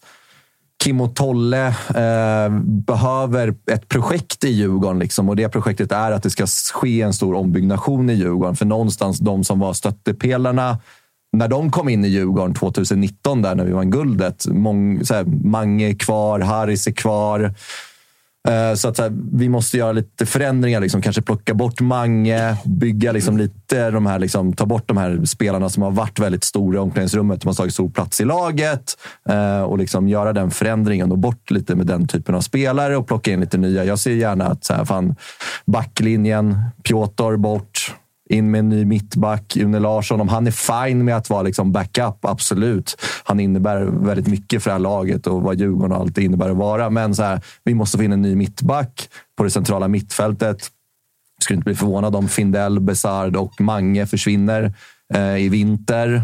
Framåt måste det också hända grejer. Så det kommer bli en jävla storstädning i Djurgården. Och det tror jag också någonting som Kim och Tolle gärna vill vara med och göra den här storstädningen och ta sig an ett nytt projekt i Djurgården. För någonstans har de kommit så långt de har kunnat med den här stommen. Och nu ska det komma in en ny stomme i det här laget och bygga ett nytt lag. För jag tror att hela föreningen behöver lite ny hunger in i det här laget. För så som det såg ut igår, i år så det har ju varit supermatt. Det var någonstans förra året var uttömningen av det här laget. Den här strukturen som finns i det här. Ja, och vi har ju pratat jättemycket om vinterfönstret. Vad kunde man ha gjort annorlunda? Där har vi också lärt oss jättemycket. Ja, men vi kunde ha gjort mycket annorlunda. Och man tog en chans att men vi kanske inte ska sälja de här spelarna som vi har bud på i vinter för att vi vill ha med dem i Conference League-spelet mot Poznan till exempel. Så att mycket lärdomar från i år i Djurgården. Och jag tror att en ombyggnation av Djurgården är någonting som Kim och Tolle kommer vara jävligt taggade på, tror jag. Det kommer komma in i den här säsongen. Men är det inte lite också be careful what you wish for? Alltså ni kommer 4. De spelarna du rabblar som är de här får gärna dra. Det är också stora ledare. Verkligen, det är den förändringen som måste ske. Ja, men du har en rivaliserande klubb som är svart och gul som inför den här säsongen flyttade på, Seb och Lustig tackade för sig tillsammans med Pertan. När Bilbahoui och Stefanelli var folk lite samma tongångar som att de har väl gjort sitt de här. Och så satt man där och bara, men vänta nu. Vi har ju inga ledare kvar i det här laget. Men Lustig och Larsson var ju också bra sista året innan de la. Lustig var väl lite... Men Sebastian Larsson var ju en tongivande spelare i AIK. Mange har ju inte varit så tongivande i år tyvärr. Nej, det är sant, i det här laget. Jag tror att... Men ändå spelat väldigt många matcher till slut blev det ju. Verkligen, och som man har förstått. Ja, men det har ju gnisslat lite under året. Skulle vi ha kvar Oliver Berg eller Mange i somras? Vem ska ha kvar av de två? Då valde man att ta lite det trygga kortet. Men kanske med facit i hand... Kanske skulle ha haft kvar Oliver Berg och bygga mer laget kring honom inför nästa år. Lite den biten. Så att, men jag tror det kommer att ske jättemycket i Djurgården faktiskt. Men är du helt 100 på att det är Kim och Tolle som kommer fortsätta ratta det? För att vi har ju ändå sett vissa Djurgårdskonton som ofta brukar vara rätt på det. Som är inne på att det är extremt liten sannolikhet att Kim och Tolle lämnar för Rosenborg. Men... Ingen rök utan eld eller? Det kanske inte blir Rosenborg men det kanske blir någonting annat. Är du trygg i att Jo, men de kommer att vara kvar. Om det inte blir landslaget så absolut, då kommer de att vara kvar i Djurgården nästa år. Det är jag rätt säker på. Det känns som det. De kommer vilja spela ut sitt kontrakt i Djurgården. Och sen så när det är klart, om inte landslaget knackar på, då kanske redo för ett nytt äventyr. Och sen så här, okej, skulle de lämna nu, då finns det ju typ en tränare och det är Kim Hellberg. Och där är det en jävla huggsexa på. Ja, exakt. Ja, men så här, du vet så här. Men, det, så att det kan, så här jag har svårt att se att de kommer lämna om det inte blir för landslaget. Och jag tror att så här, incitamentet att de som går in i nästa säsong är att det ska ske en stor ombyggnation med det här Djurgårdslaget. Att de ska få in lite ny hunger i det här laget. Nya ledare som får ta plats i omklädningsrummet mot att vissa nuvarande ledare försvinner. Så det tror jag kommer ske inför nästa år, och också välbehövligt. För som det sett ut i år har varit under all kritik. Och vi pratar också om den här fjärde platsen. Den har ju också varit up for grabs för andra lag. Det är inte att Djurgården har varit så slutar de. Det var ju minst dåliga. Nej, men alltså med 4 omgångar kvar stod ju folk och skrek, är det någon som ens vill ha fjärde platsen? Ja, men ingen såg ut att vilja ha den. Och vad slutade vi på? Var det 9 förluster i år? Sluta 4, det är inte så att det liksom är en fjärde plats med en fjäder i hatten direkt, utan det var med att lagen bakom inte heller höll nivån, så att vi ska nog vara glada att vi slutade 4 och att lagen under oss också inte alls levererade i år. Också intressant, bara med liksom så här, vi pratar om vem som får bestämma vad i Hammarby med ny tränare och så här. Med tanke på Bosses katastrofala vinterfönster, extremt tveksamma sommarfönster. Dessutom, hur ser liksom förtroendet ut från Kim och Tolle om att Bosse kommer värva rätt spelare som passar in i deras, liksom, det de vill göra på en fotbollsplan? Det kan ju inte vara helt smärtfritt. Liksom. Nej, exakt. Och så här, med just Bosse-grejen, alltså, vi kan inte förvänta oss att han liksom fönster efter fönster efter fönster ska göra det bra. Han har också haft dåliga fönster innan de här 2 fönstren också. Det ska vi ju inte glömma bort heller. Mm. Men jag tror att han är också lite så här fan, nu måste jag verkligen skärpa mig. Och liksom, man kanske börja kika på det här Afrikaspåret som var väldigt framgångsrikt i Djurgården också. Många år, det är ju liksom helt dött nu. Nu har vi någon provspelare från Angola som har sett sådär ut på träning. så. Glöm inte, jag vill bara föra till protokollet. Glöm inte nu att det var många djurgårdare som i typ 2 års tid sågade sönder Tino Tenda, Kadewere och bara, vad är det här för någonting? Och sen så sa det Pango. Det är därför vi vet vad som händer med Mosa i år. Det där är också en intressant grej, att så här, när det väl kommer in pengar i de här klubbarna, så har ju klubbarna generellt sett varit dåliga på att hålla fast vid den linjen som faktiskt drog in pengarna. Mm. Och kolla Samuel Dahl. AIK i Stockholm låg AIK i framkant vad gäller att plocka liksom, talang från Afrika, förädla, sälja vidare dyrt. Sen helt plötsligt så kom det in pengar. Och då tappade man ner spåret. Och sen helt plötsligt så hade vi ingen. Och sen körde Bajen det ett tag. Och så kom det in pengar och nu ska det värvas normen för 25 miljoner varje fönster. Och så tappar man det lite grann. Och samma med Djurgården. Och då, det förstår jag inte varför vi liksom gav upp det, men varför vi tappade det spåret. För det var så pass framgångsrikt. Problemet är ju också den jävla urköttsserien som finns. Att vart spelar de? Det är där HTFF är liksom det viktigaste vi har. Där ligger vi i framkant. För vi har ju ändå liksom flera som är på väg upp och kan. Jamf är väl den som kanske ligger närmast just nu. Så vi håller ju kvar vid det, men det är för att vi har HTFF och kan spela dem i en miljö som är liksom utvecklande för dem även. Ja, AIK vi gick nyss upp till 7:an. Ja, mäktigt! Det kommer snart. Snäcke och Kenny Pavey och gänget vann ju första året här. Det kommer explodera snart. Ja. Vänta bara, alltså hade vi också ett reservlag i någon hög serie. En snabb fråga om vinterfönstret förra året. Kan vi inte bara släppa det? Nej, bara gått ett år nu! Vi gjorde så jävla bra förra året. Då får du fan lida lite nu. Ja. Men det kan inte varit så att, för det kändes som man ville bygga om redan förra året, men på grund av den här Europa League eller Conference League eller vad fan det heter, så valde man ändå att behålla spelare, precis som du säger, men att då de värvningar som Bosse plockar in, alltså Oliver Berg, Gracia, det kanske blir bra värvningar om man hade gått hela vägen med att göra spel, alltså skift i spelsystem, vilket jag tror att det var vad de hade tänkt när de värvade in Oliver Berg, Gracia och så vidare, så det kanske inte var en sån katastrof värvningsmässigt, bara att man gjorde en halvmesyr. Ja, exakt då. Men det var bara, fan, det var så jävla dumt det. Jag är så trött på vinterfönstret. Släpp det nu, Jonte, nu går vi vidare. Men det är klart, och det har vi också pratat om 40 gånger liksom, att så här, ja men Moros, Gracia passar uppenbarligen inte in i vårt sätt att spela fotboll. Oliver Berg också.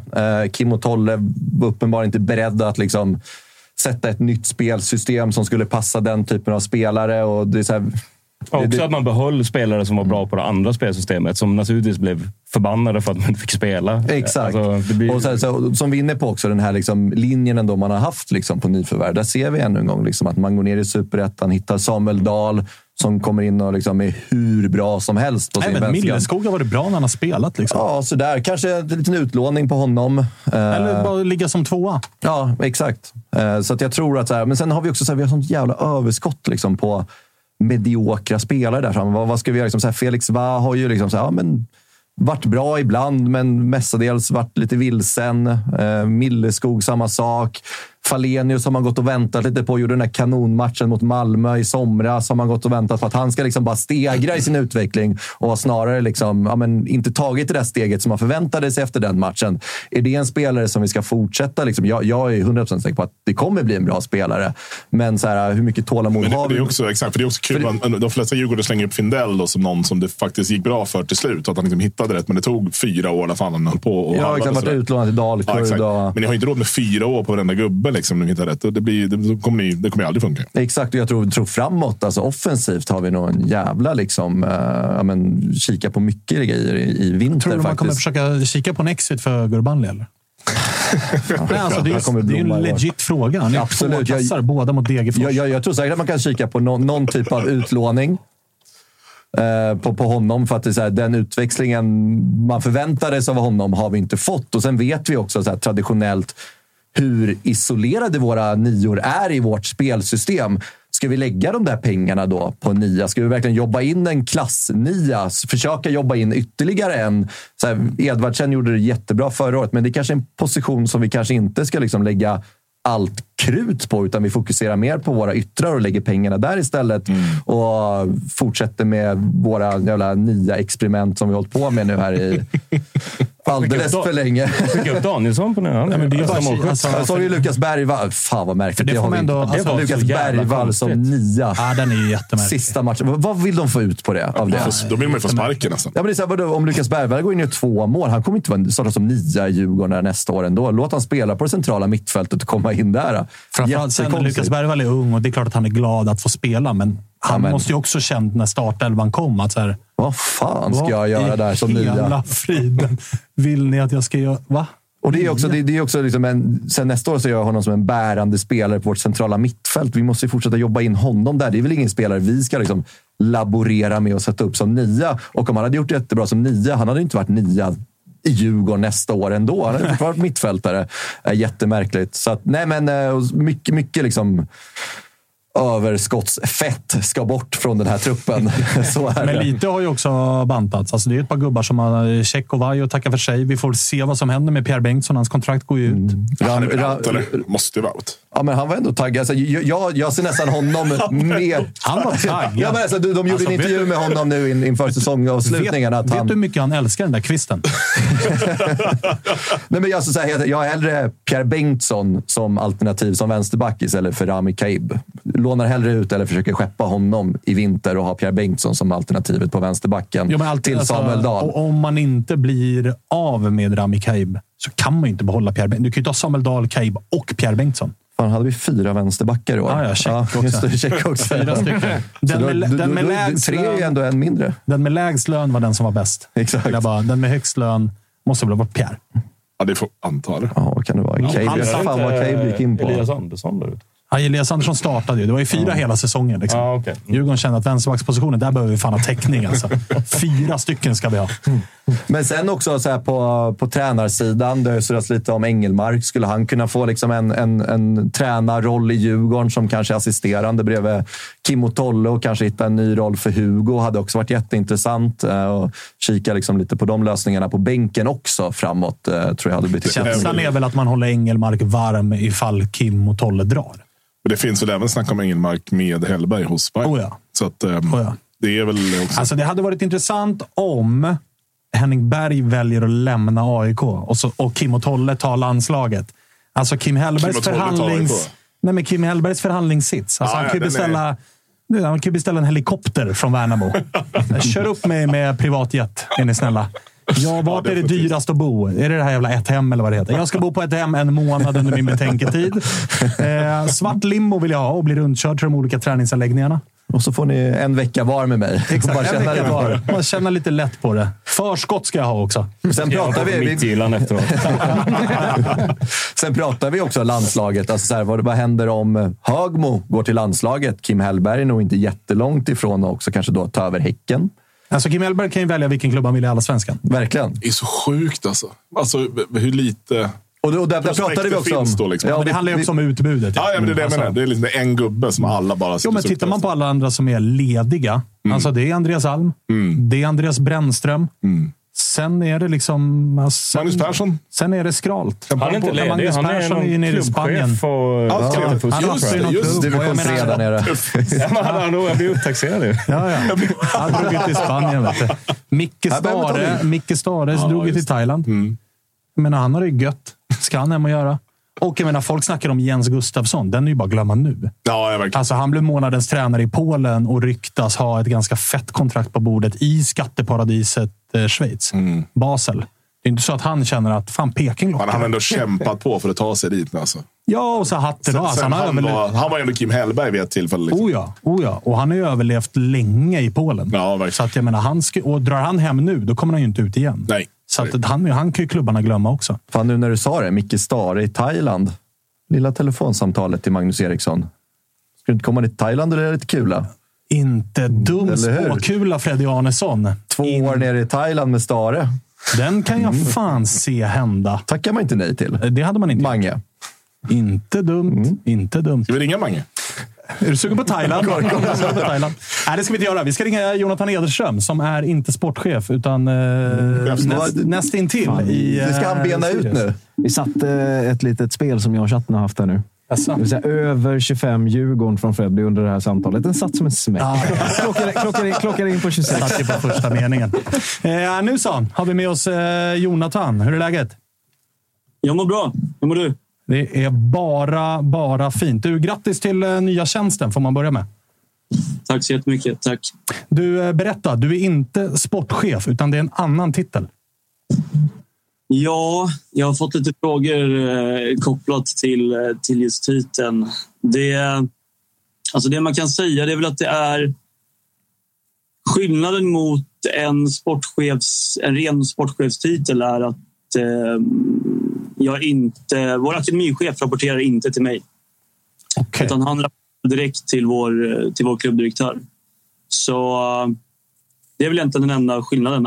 Allt som Ola gjorde kopplat till vårt A-lag kommer även jag att göra.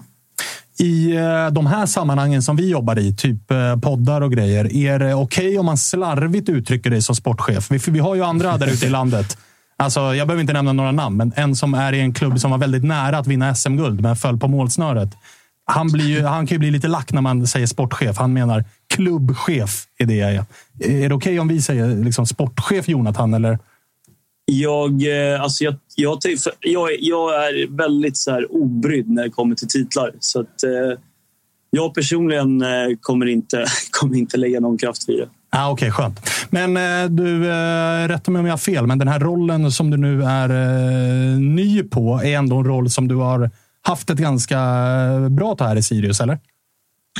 Ja, det har ju varit ett jävligt speciellt år. Rent krasst med tanke på Olas sjukskrivning.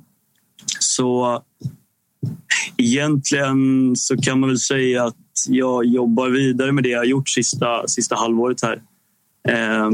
Men att det blir väl lite mer på riktigt utifrån att det är på pappret också och det är liksom ute. Men jag tror att själva arbetet i vardagen och vad jag faktiskt gör kommer påminna väldigt mycket om det jag har gjort sista 6-8 månaderna. Och vill man vara väldigt förenklad i arbetsbeskrivning så handlar det väl egentligen om att bygga A-trupp, A-stab. Ja, förenklat, ja, absolut. Det är väl en kort sammanfattning. Du, hur ser du på det här året då? För det går väl sannoliken att dela upp i 2 delar, va? Vårsäsong och höstsäsong för Sirius del. Ja, fan, hur ser jag på det här året? Det är klart att vi hade en första halva på säsongen som rent resultatmässigt var för dålig. Vi ville mer. Sen avslutade vi säsongen väldigt, väldigt bra. Sen tror jag väl att man behöver kanske... Våren kanske inte var så jävla dålig som man vill få det till, på samma sätt som att nu på hösten när vi har vunnit kanske inte är liksom så jävla mycket bättre. Eller?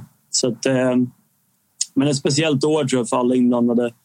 Och det är klart att vi har testat som organisation. Vi har tre nya, även tränarna. Så att vi har väl testats under året, men det känns bra att vi stod starka när det blåste som mest, och att vi fick avsluta på det sättet som vi gjorde tror jag kommer skjuta in en massa energi också inför nästa år. Så på så sätt så känns det ju fantastiskt kul att avsluta på det sättet som vi avslutade.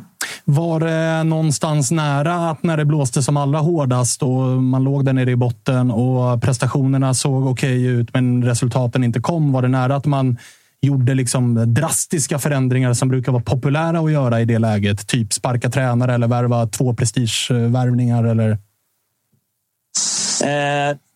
Nej, inte alls faktiskt. Och jag tror att det går att koppla lite till det jag sa där i början. Att även om vi inte fick till det resultatmässigt. Vi hade en tung period på våren. Vi har visserligen nått Mjällby borta i en bedrövlig prestation. På samma sätt som Halmstad borta under sommaren. De kom ju i 2 lite sämre perioder. Men i de perioderna så har vi också ett gäng bra matcher som ändå gjorde att vi kände att vi kan vända på det här. Och det tycker jag ändå har genomsyrat organisationen och även spelargruppen. Det har känts som att spelarna har trott på det hela vägen. Du, det känns annars som att vi pratade med Enes i Värnamo här i vårt förra avsnitt, och vi hade Jonas Dahlqvist med oss. Han var inne på att så här, för att etablera sig i allsvenskan på riktigt så behöver man komma upp i allsvenskan och sen behöver man mer eller mindre byta både tränare och en hel startelva och vara kvar i allsvenskan för att på allvar vara ett etablerat lag. Alla kan få fram en generation som är superbra och så tappar man 3-4 nyckelspelare och så åker man ur igen. Ni har ju faktiskt varit uppe ett par år nu. Ni har bytt tränare. Ni har bytt stort sett hela spelartruppen.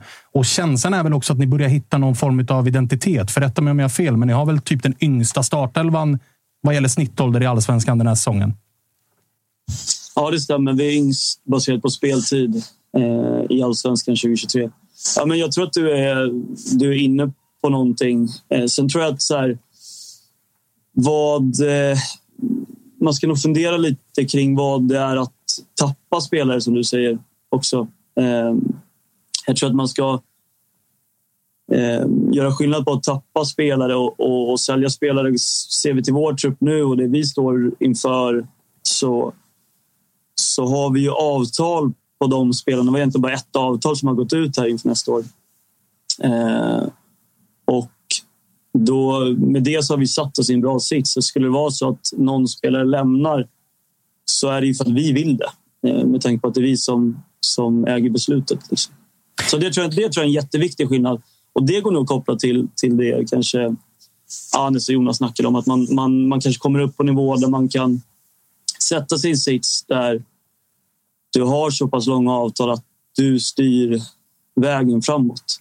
Men just det här med den unga startelvan och så, pratade man om Sirius inför den här säsongen som var, så tappade ni ju och valde att släppa ganska många utav det äldre gardet, alltså rutinerade spelare som har varit med i allsvenskan förut, och det var väl Filip Rogic och det var väl ett par gubbar till där som försvann och ni ersatte dem med yngre. Är det en medveten strategi? Är det så här ni vill jobba, eller vill ni också få in, liksom, kunna fylla på med lite äldre kuggar också? Nej, det är absolut en medveten strategi. Men sen tror jag att det ska finnas en balans i en trupp också. Jag tror att det är jätteviktigt att det finns en gruppdynamik i en trupp som det finns en balansgång där du kan nå framgång över lång sikt. Men också stå redo kortsiktigt. Så att men det är absolut en medveten strategi, och vi vill Vi vill bygga klubb över tid. Vi vill vinna matcher över tid. Och för det tror vi att vi behöver ha en försäljningsbar spelartrupp. Sen tycker jag att vi visade i somras, så kände vi väl att vi var beredda att ta in Juri på ett korttidsavtal för att vi tyckte att det behövdes. Då får vi skjuta in det. Men sen tror jag att man ibland kan fastna väldigt mycket kring just den faktiska siffran. Jag tror kanske inte alltid att det är så enkelt att det är kopplat till ålder, utan jag tycker väl att det är mer relevant att prata kvalitet och karaktär och personlighet. Jag tycker att vi har i vår trupp så har vi någon 20-åring som kanske är mer mogen än någon av våra äldre spelare, så att ibland är åldern bara en siffra också. Du, på tal om kvalitet och på tal om att ha satt sig i en position där det är Sirius som äger beslutet snarare än spelaren, så har det ju blivit tidig liten sillycirkus runt Wessam Aboali. Det har snackats om Malmö och det har snackats om Djurgården, och Christer Mattiasson är ute och svarar att 30-40 miljoner där någonstans. Han sätter lite press på det här.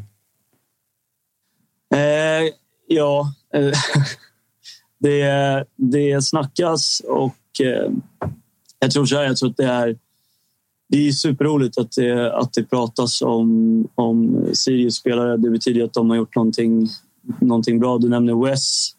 Det är väl fler som det skrivs om. Så att, jag tänker att det är kul och bra för Sirius att våra spelare gör det bra. Men just Wes, spelar han i Sirius nästa år eller? Ja, det tror jag. Han kom hit för 3-4 månader sedan. Vi skrev ett 4,5 års långt avtal. Han har gjort det jättebra här under hösten. Men vi har ett långt avtal. Jag hoppas han är kvar. Är han inte det så då är det ju för att vi har fått någonting som är alldeles för bra för att säga nej till. Så det är vi som styr det i så fall. Så, men jag ser fram emot att se West i Sirius 2024, absolut. Men hur, alltså han gör 10 mål på 14 starter, 2 inhopp. Hur fan hittade ni honom? Jag tror att det i grund och botten handlar om att vi lägger ner väldigt mycket tid. Vi ser väldigt mycket fotboll. Jag har ett team på 4 videoscouter som gnuggar jävligt hårt, som kollar mycket fotboll, och i den processen så dök han upp för snart ett år sedan, december-januari någonstans. Och sen var jag såg honom live under våren, och vi har haft en dialog med hans agent sedan i januari-februari tror jag. Så att det var en process som pågick över en ganska lång tid. Men sen ska han ha jävligt mycket cred för sin start här och tränarna och spelargruppen som har fått in honom så här snabbt. Och sen vet jag att han trivs väldigt bra på studion att spela inför våra supportrar också. Så att, många parametrar som spelar in, men kul. Är du förvånad över den snabba impacten han har haft? Alltså 10 mål, det garvar man inte bort alltså. Alltså jag är inte förvånad över impacten på laget, men det har ju gått fortare kanske än vad jag trodde. Men sen tror jag att han är mycket mer än sina mål. Jag tror det är det vi värdesätter högt. Han har väl sin berömda chip där mot Halmstad borta, som var det inte Jonas som sa att det var det sämsta avsnitt han sett i Allsvenskan? Det låter som Jonas. Ja, jag tror det. Men han skulle kunna gjort några baller till. Men det är framförallt... Han betyder mycket för oss i spelet. Och den delen känner mig ganska trygg i. Sen att han har gjort så pass mycket mål och fått att lossna så pass fort. Det kanske jag hade förväntat att det gått så fort. Men om Bosse Andersson ringer här om en vecka och säger 25. Då blir, vad säger Råp och grabbarna och tjejerna i styrelsen då? Är det svårt eller? Säger vi fuck off Bosse. Fan vad fint alltså. Men Jonathan, jag kunde se hur det lyste upp där när Svanemar började nämna 30-40 miljoner. Ni har ju några potentiellt så här stora försäljningar på gång i Sirius längre fram, liksom Joakim Persson och Wes. Hur skulle du se att de pengarna liksom längre fram, om allt går som det ska återinvesteras i Sirius? Bra, jättebra fråga. Det är klart att vi står jag tror att om det närmsta liksom året, 1,5 åren så är det klart att om de spelarna du nämner och några därtill, vi ska inte glömma MJ som har gjort jättebra. Nu vet jag inte exakt vilka du nämnde, men det finns ett gäng spelare och det är klart att det blir jätteviktigt för oss att återinvestera de pengarna som vi får in i klubben. Men det kommer ju också ske enligt en strategi som återigen bygger på att vinna matcher över tid. Och det är jag helt övertygad om att alla är med på. Så att det känns som att vi är i trygga händer med Christer Abrahamsson och Råp och gänget. Du, det snurrar i skallen här. Kanske för att det är fredag och klockan är 15:14. Men vem fan är MJ? Malcolm Young. Okej. Jag satt i mitt huvud och var någonstans på Tashrik Matthews. Alltså, har han ett artistnamn här? Eller vad är det frågan om? För det är också en jävla spelare som... Alltså, blev du förvånad över att ni lyckades lösa honom? För att han hade ändå visat upp sig i Allsvenskan, i Varberg, gjort det bra där. Det pratades lite grann om AIK och klubbar med liksom större plånbok och som normalt sett brukar befinna sig högre upp i tabellen men landar in och ser. Och efter den här säsongen, alltså, han gör 2-siffrigt antal mål, han gör 2-siffrigt antal assist och är vadå, 23? Ja, nej, men han har haft en jättebra kurva här sista... Vad var det? Det var väl... Om jag inte är ute och cyklar så är det väl efter BP som han får lossna lite. Där vi justerar lite i hans... Eller tränarna justerar lite i hans position. Och sen har det bara gått spikrakt uppåt i takt med att vi har varit lite bättre också som lag. Han har gjort det jättebra. Sen när det kommer till din första fråga om hur han kom hit, så är det cred till Ola och Adrian som lyckades locka hit honom från Varberg. Den ska jag ha absolut 0 cred för. Så att, men han har gjort det jättebra och det är en fin kille också. Du, på tal om Ola, det var ju en del som reagerade från kanske framförallt Hammarbyhåll som ju letar efter en head of football. Det kommer en nyhet att du tar över i den rollen du får. Ni plockar in en chefscout på detta.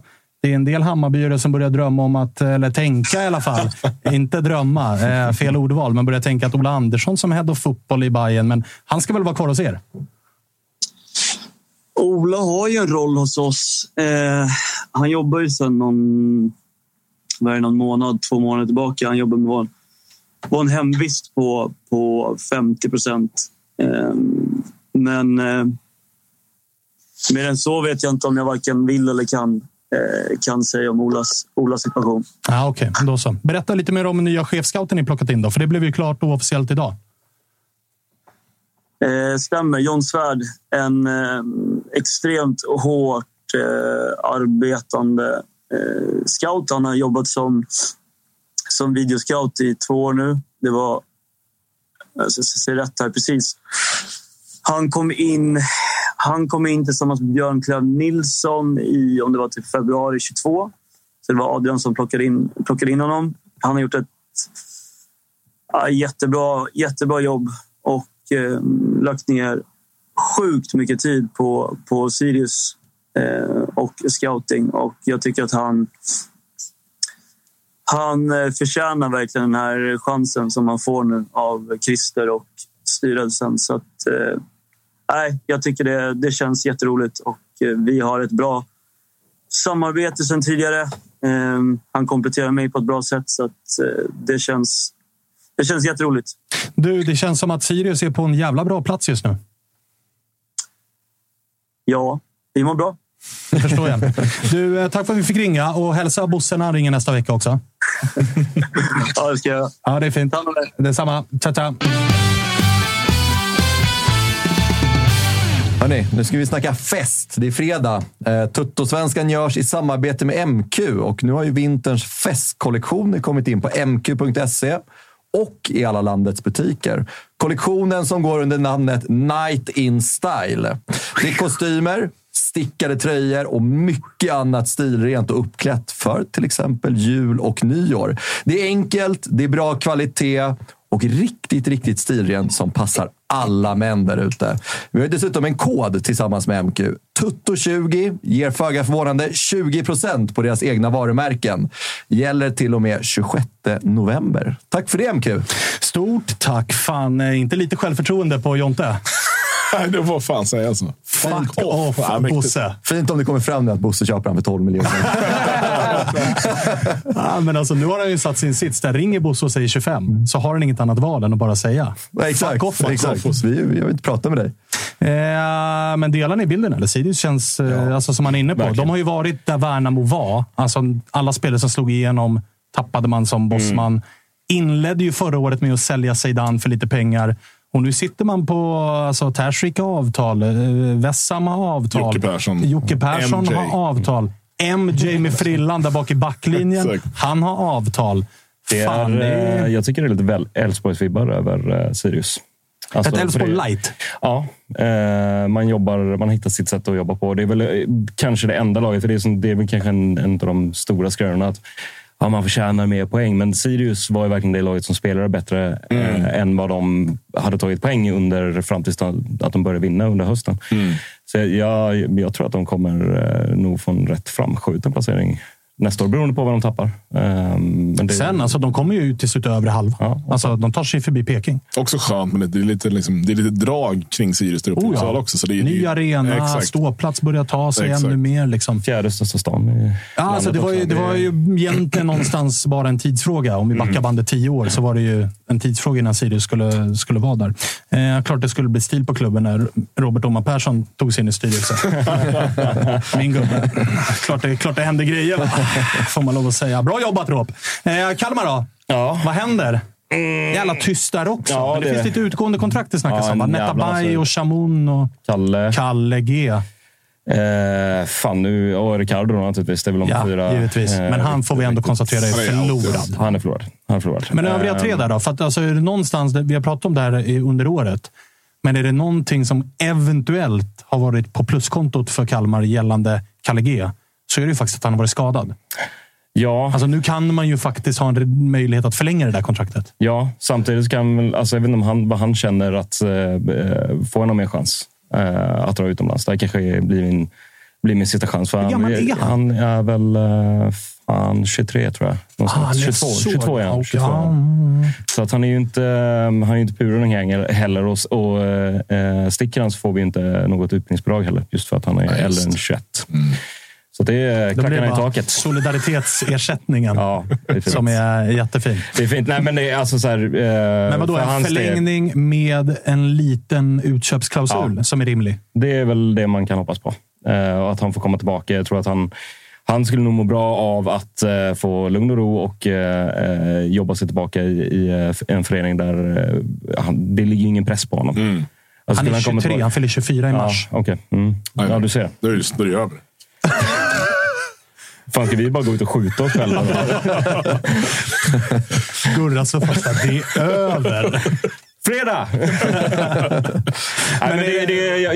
Men jag hatar ju silly seasons, framförallt när vi har gjort någonting bra. De 3 senaste säsongerna har ju varit ganska... Så här, man tänker att det kan bli svårt att behålla vissa spelare. Simon Skrabb har ju varit helt fenomenal under framförallt hösten. Gör ändå 16 poäng och står för typ 42% av hela våran ligger bakom 42% av alla våra mål. Det blir inte så viktigt. Nej, inte alls och jag menar, då spelar han ändå som 6:a i typ så här 4 eller 6 matcher i somras. Så han är ju extremt viktig. Hans kontrakt kommer ju inte ut förrän nästa år. Det är ju den kontraktsförlängningen jag gärna ser att man tar tag i. Jag hade blivit överlycklig om han lyckas förlänga honom redan nu, så man slipper ha det här oket hängandes över sig hela nästa år också. Men vad tror man om Chamoun och Netabay? Jag tror de lämnar båda två. Ah, okay. Kalle är den som jag tror att vi har bäst chans utifrån de förutsättningar som finns med skadehistorik under året, och att han kanske skulle må bra av att stanna i Kalmar ett tag. Sen är det ju, kan det också vara så att om det har gått i stå någonstans att han behöver byta miljö. Mm. Ja, han hamnar väl i Malmö. Alla andra jävlar. Men skrabbel sen så det han är liksom 95 eller någonting sånt där. Om man har typ 28-29 eller sånt där. Alltså när han väl känns som att han var ju någon på väg någonstans på riktigt i Peking, och sen så var han nere i Italien och vände bara. Ja, mycket skador nu. Ja, exakt. Ändå spela med Balotelli. Ja, det är ju mäktigt i och för sig. Men jag tänker så här, när man är i den åldern och uppenbarligen trivs i Kalmar, det funkar bra. Vad skönt vore någon man bara valde så här, jag vet vad, jag trivs här, jag ska vara här. Nu spelar jag i Kalmar. Jag har liksom inget, jag behöver inte mer än det här. Han är så skön också. Nu ska jag åka hem och renovera hus i Finland. Ja, han har en firma ju. Snickerifirma eller byggfirma och sånt. Så han stämplar in nu? Ja. Tjena gubbar, varit borta ett par månader. Pengarna i Kalmar räcker inte. Han får jobba extra på vintern. Ja, han är tydligen väldigt företagsam. Han har ju sin lilla podd också som sitt sidoprojekt Finnsvenskan. Just det. Så att, alltså, jag tror att han mycket väl skulle... I och med just att han har haft den här Italien-trippen då. Mm. Han har ju testat det liksom. Ja, men att bli lite kung och ge han binden och liksom bli en kulturbärare i stan, det tror jag att inte skulle vara helt omöjligt. Och dessutom när Kalmar nu ju inte har blivit liksom den här jojo-klubben som ena året i Rydström, andra året i Nannebergstrand. Nej. Han vet ju om nu att nu har ju Kalmar hittat någonting som de kommer... Alltså oavsett hur det blir med Jensen, nu tror jag att Jensen blir kvar ytterligare ett år, även om jag förstår att du inte vill att jag ska jinxa någonting.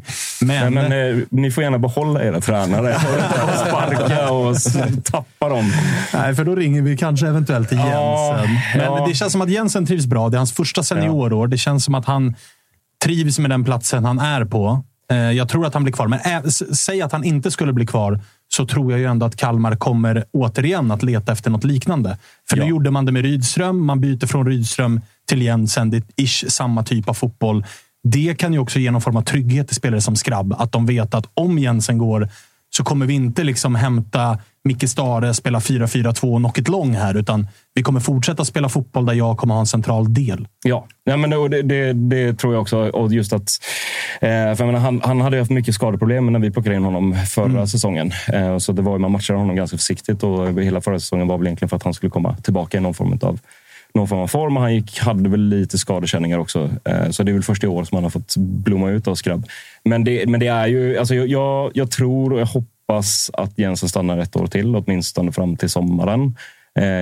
Men det är ju också, alltså det finns ju en problematik i stan, och det är ju att förutsättningarna, alltså träningsmöjligheter och så vidare, är alldeles, alldeles för dåliga. Vi kan inte träna på Guldfågeln så mycket vi vill för att mattan klarar inte av det. Vi har ett konstgräs på Gasten som är så jävla slitet att det skulle bara bytt för typ 3 år sedan. Det finns en naturgräsplan tror jag till på Gasten, och där ska jag liksom akademi, A-lag och så vidare. Stockholmsklass på grejerna. Nej, men alltså vårt A-lag har ju åkt runt i Kalmar län och förrättat träningsplatser. De tränar mycket på Ekerum. Inför Djurgården så var de ute i Hosmo. Det är en jävla plan jag har spelat på för 20 år sedan när jag var ungdomsspelare. Det är ju bara skog där nere. Du vill bara lägga dit på planer. Ja, man kan ju tycka det. Och liksom att vi hade ju klubbat igenom tidigare det var man så jävla stolta för att vi skulle bygga den här inomhushallen. Som det var inte ens en fullstor A-lagsplan, men det skulle åtminstone hjälpa till för att då kan man flytta viss verksamhet där, träna fasta och så vidare. Det har man skjutit på nu för att vi var ju tvungna att finansiera halva kommunen, andra halvan. Först var jag tänkt att IFK Kalmar skulle, damlaget då, skulle finansiera ena halvan, men de fick ju släppa varenda spelare i somras. Spelade i F19-slutet. 0-15. Släppte in 100 mål i damasvenskan. Notis bara. Och nu har man ju skjutit på den då för att liksom ränteläger, inflation och så vidare. Så att, alltså det finns sådana saker som jag tycker är där man från föreningens sida måste sätta press på kommunen. Att, hörni, vet nu hur jävla viktiga vi är för den här stan. Ta fram underlag på det. Det är inte jättesvårt att ta fram en rapport som säger att vad inbringar Kalmar FF i rena skatteintäkter för Kalmar kommun? Vad skulle det innebära om vi försvann? om föreningen försvann eller åkte ner i Superettan och blev liksom irrelevanta. Vad skulle det innebära rent krasst i marknadsföringssyfte för kommunen, men också rena skatteintäkter. Men har man tryckt på någonting med det? Alltså har det skett någon sån påtryckning mot kommunen för att få de här förbättrade faciliteterna? Alltså inte öppet. Det har ju sagt saker och ting i diverse poddar och medier som man kan, liksom, om man vet läget så kan man ju någonstans lista ut. Ja, precis, läsa mellan raderna. Men det har ju inte gjorts. Jag tycker att det hade varit en väldigt bra idé att man presenterar, tar fram en rapport. För det går ju att göra sådana och visa det att titta här, vi driver in så här mycket pengar och alltså vi har ju strålkastargate att vi nästan var tvungna att spela Europaspel i Malmö. Alltså, det var sanslöst. Ja, men det var otroligt kul. För mycket sådana saker och vi kan inte ens träna på våran... Alltså okej, att vi inte kan träna på Guldfågeln, fine. Men att vi inte ens kan träna på våran träningsanläggning. Man såg ett Ekerum på Öland. Fint i och för sig. Liksom. Jo, men har du åkt Ölandsbron i juli? Liksom? En krock och sen kommer du aldrig hem. AIK valde ju att åka ner till Ekerum ett par dagar innan den här Kalmar-matchen för att bedriva träningsverksamhet på Ekerum. Matchen blev ju försenad 1,5 timme för att det var kö på bron. AIK satt fast i... Jag fick en massa bilder från folk som var från Öland och bara, här är AIKs buss. Matchen började med 1/4. Satt fast där mitt på bron.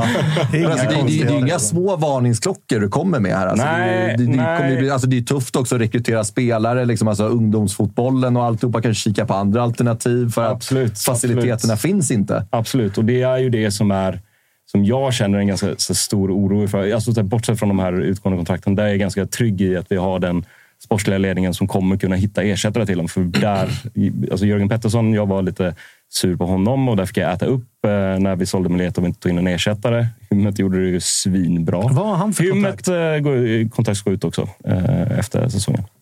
Det är klart att det är ett par bränder att släcka.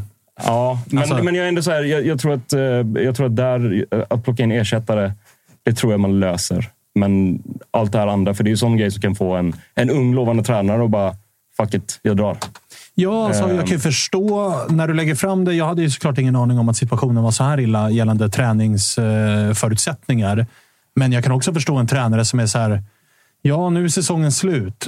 7 av gubbarna i A-laget saknar kontrakt och kommer tagga. Jag är också trygg i att så här, Jörgen Pettersson har visat sig vara duktig på att hämta in nya spelare. Men just att det här... Alltså Mileta Rajovic blir ju ett undantag som bekräftar regeln där Kalmar faktiskt säljer en spelare, får in ganska bra med deg och kan återinvestera. Men när ska man sitta där efter varje år och bli av med halva truppen som bossman, det kommer inte in och pengar så du kan ersätta. Träningsförutsättningarna är usla. Jag tror inte Jensen säger fuck off när klubbar ringer och frågar, är du sugen på något annat? Men det här måste ju också vara lite tänkt på just att ha haft Namne som front för Kalmar FF så länge, som uppenbarligen väldigt liksom, stark profil i stan, och så Brydström någonstans, hans lilla kronprins. Det behöver ju någon, antingen är det någon inom media som driver på kommunen och politikerna för att liksom, fixa de här problemen, alternativt att klubben själva har den profilen i framtiden. Och det har man kanske inte då i Jensen på samma sätt. Nej. Som han är ny och dansk. Liksom. Nej, men jag tror att där är det viktigare snarare för den sportsliga ledningen och framförallt en styrelse. Just det. Att markera mot kommunen. Men det känns som att det kanske man gör, men man gör det inte öppet. För det är ju en sån sak som man måste titta på... nu tappade jag namnet på Skytteholm. Det var väl ett vallöfte. Jag tänkte säga det. Jag har ingen aning om vilka politiker som har makten i Kalmar. Men ett litet... 1855. Ja, och då tänkte jag säga ett litet förslag till oppositionen i Kalmar. Alltså i Solna har det också varit, eller hade varit, Moderaterna sedan typ 1885. Sen kom det ett litet vallöfte inför förra valet från sossarna där de lovade AIK en träningsanläggning och en upprustning av Skytteholm och egen facilitet och toppmoderna anläggningar. Och vips, så vann sossarna ett val. Kanske man ska höra sig för lite. Ja, kan absolut. Man sätt att sätta press? Absolut, men det borde ju också ligga i kommunens intresse. Alltså, ja, men de hatar ju fotboll.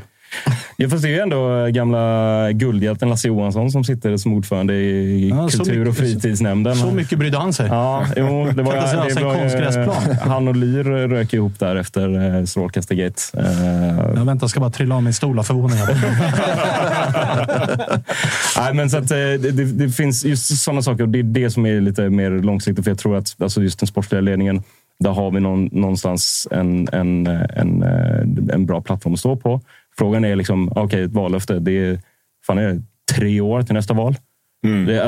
Det går åt helvete snabbt för en mindre förening eller klubb ifall nyckelpersoner försvinner. Mm. Du, tillbaka till sporten då. Snackas om några spelare in? Är det några rykten som du har nåtts av som är... Nej, inte direkt. Jag tror man fokuserar på att... det finns... Vi har jobbat under året med ett Afrikaspår. Eller typ Elfenbenskusten, tror jag. Oj, fan där, det sittlar ju. Ja, det gör faktiskt. Ja. Det gör det ju. Mer än Angola, man får säga. Ja, men AIK var nyss i Sierra Leone. Ja, men det är inte så här att man åkte ner bara och började scouta nu. Utan det här började man väl med i januari, tror jag. Jag tror att när vi var... Senaste årsmötet så var väl chefscout Peter Svärd där nere. Han är chefscout? Ja, han är chefscout. Fan, det lovar gott. Ja, kanske. Stolta Peter Svärd. Han har bra öga. Han fint med lite ljus från Jontan. Han började så jävla mörkt och avslutar ännu mörkare. Det finns ju ett kortsiktigt perspektiv, så tycker jag att ändå att det ser rätt ljus ut. Men jag ser ändå mörka moln. Jag hade inte varit... Fan, Jontan, hur mår du? Nej, men det här är ju normalläget. Alltså, den dagen Kalmar FF vinner SM-guld igen och Jonte sitter där inne och är så här deppig. Fan, det var någon dålig fest. Alltså hade räknat med mer. Och fan, man ska... Nej, det börjar man oroa sig för nästa år. Det är direkt efteråt. Så kommer bakfull och jävla som bara... Uff, fan ska hända nu? Alla kommer dra. Nej, alltså fan, tänk om guldfågeln sprängs också. Ja. Fan, det blir inget bra. Nej, jävla skit alltså. Nej, men så att jag tror att det ryktas om två stycken afrikanska spelare som man har, ska vara då väl scoutade. Jag tror att Elfenbenskusten, jag tar inte gift på att det är där nere och mer, men jag har för att det är det. Hoppas. Ja, det är ett... Elfenbenskusten, det är ju yngre spelare, bra fotbollslag. Yngre spelare också. Och sen tror jag också att vi kommer kunna... vad jag har förstått, att vi kommer kunna liksom kliva upp en hylla när vi ska värva yngre spelare framförallt. För det är ju någonstans, vi har pratat om Sirius som har yngst startelva, vi har näst äldst startelva, så den behöver fingras. Vi skrev 2 långtidskontrakt med akademispelare, U19-spelare som ska med och konkurrera med A-laget. Och de spelarna vi ska ta in som är ungdomar ska vara med och konkurrera.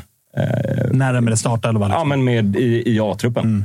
Och det är ju en förflyttning i position för Kalmar FF. Vilka har äldsta? Startelvan? Är det Malmö? Ja, det är Malmö. Såklart är det. Kalmar alltså näst äldst. Mm. Fan, det hade jag inte gissat. Men vi har också spelat samma startelvan i stort sett hela säsongen. Romario, han är 45. Ja, liksom. I och för sig. Jag googlade, han är 38. Så. Han drar ju upp det. Så han har förlängt. Ja, det är fint. 2-årskontrakt, eller? Ja, han gjorde det. Ja, han gjorde det. Mm. Men han gjorde ingen mål den här säsongen. Nej, besvikelse. Fan, det är väl första året, va? Antal frisparkar. Hade inte han typ 10 raka säsonger med allsvensk mål? 10 eller 11, tror jag. Något sånt. Nu bröts det. Ja. Fan, då borde han ju hängt dem i björken ändå. Alltså. Ja, men vi fick ju en straff bortom mot Degerfors. Som Simon Skrabb försökte ge bort. De berättade det i den finsk-svenska podden, så frågade han på Twitter bara, du, varför tog inte Romario straffen? Han bara, vi har haft en tokig dansk på linjen om vi hade missat. Skiter man i den där sviten. Ja. Hörrni, fan vad fint. Mycket Kalmar, mycket Djurgården, Bajen, en del Sirius och lite jävla Utsikten. Det är också ett fredagsavsnitt. Ja, Bosco var riktigt fin. Nästa så jag börjar hålla en tumme. Tänkte på det, skillnaden mellan Jonathan och Bosco i hur de uttryckte sig i media. Det var någon som var väldigt, väldigt PK för att låna Boscos uttryck, och så var det... Å andra sidan, hade någon frågat mig för 1,5 timme sedan, vem av gästerna kommer i dagens program och uttrycker sig med fuck off? Då hade jag lagt mina pengar på Bosco. Mycket sant. Men den tog Jonathan. Ja. Dagens bästa svar. Vi är tillbaka igen på måndag. Vad det lider här så ska vi också komma med lite säsongsavslutningsavsnitt. Förlag. Gå igenom lite. Vad fan var det som hände? Ser man verkligen fram emot det, Freddy? Ja, gör man det. Ser jag fram emot att sätta mig och prata om AIKs 2023. Du behöver den terapitimman för sista gången i år. Ska vi ta upp Fischer igen? Fan vad det är 45 avsnitt. Det är 15 om Gnaget, 15 om Blåvet och sen ett om Marianne. Som av en händelse så har undertecknad semester när vi ska prata AIK-avsnittet. Den får Spångberg fan ta hand om. Ja, den får han brösta. Det kommer ju bli det bästa avsnittet dock. Kalle, fan du har garvat mycket där nere. Det har varit helt otrolig chatt idag faktiskt. Det slutar med att Gnaget tum Tumba ställer frågan, var kan man köpa en mobilladdare någonstans? Ja, han kör sitt eget race här framför alltså Tumba. Det är helt otroligt. Klart det är after work i Tumba nu. Det är klart IQ-nivån inte förvånad i chatten. Vanlig ordning. Ja. Fredagslottarna brukar ju annars vara ganska bra. Ja, jag fick ju nyckeln förra gången. Och kunde och blockade folk som särskrev. Ja, det är jävla roligt. Alltså, med andra ord så var det inga kvar i chatten. Efter nej, det var mycket att göra. Som fick åka. Ja. Hörrni, vi tar helg nu och så ses och hörs vi igen på måndag 14.00 i vanlig ordning. Tack för den här veckan, den har varit intensiv. Hej då! Tack.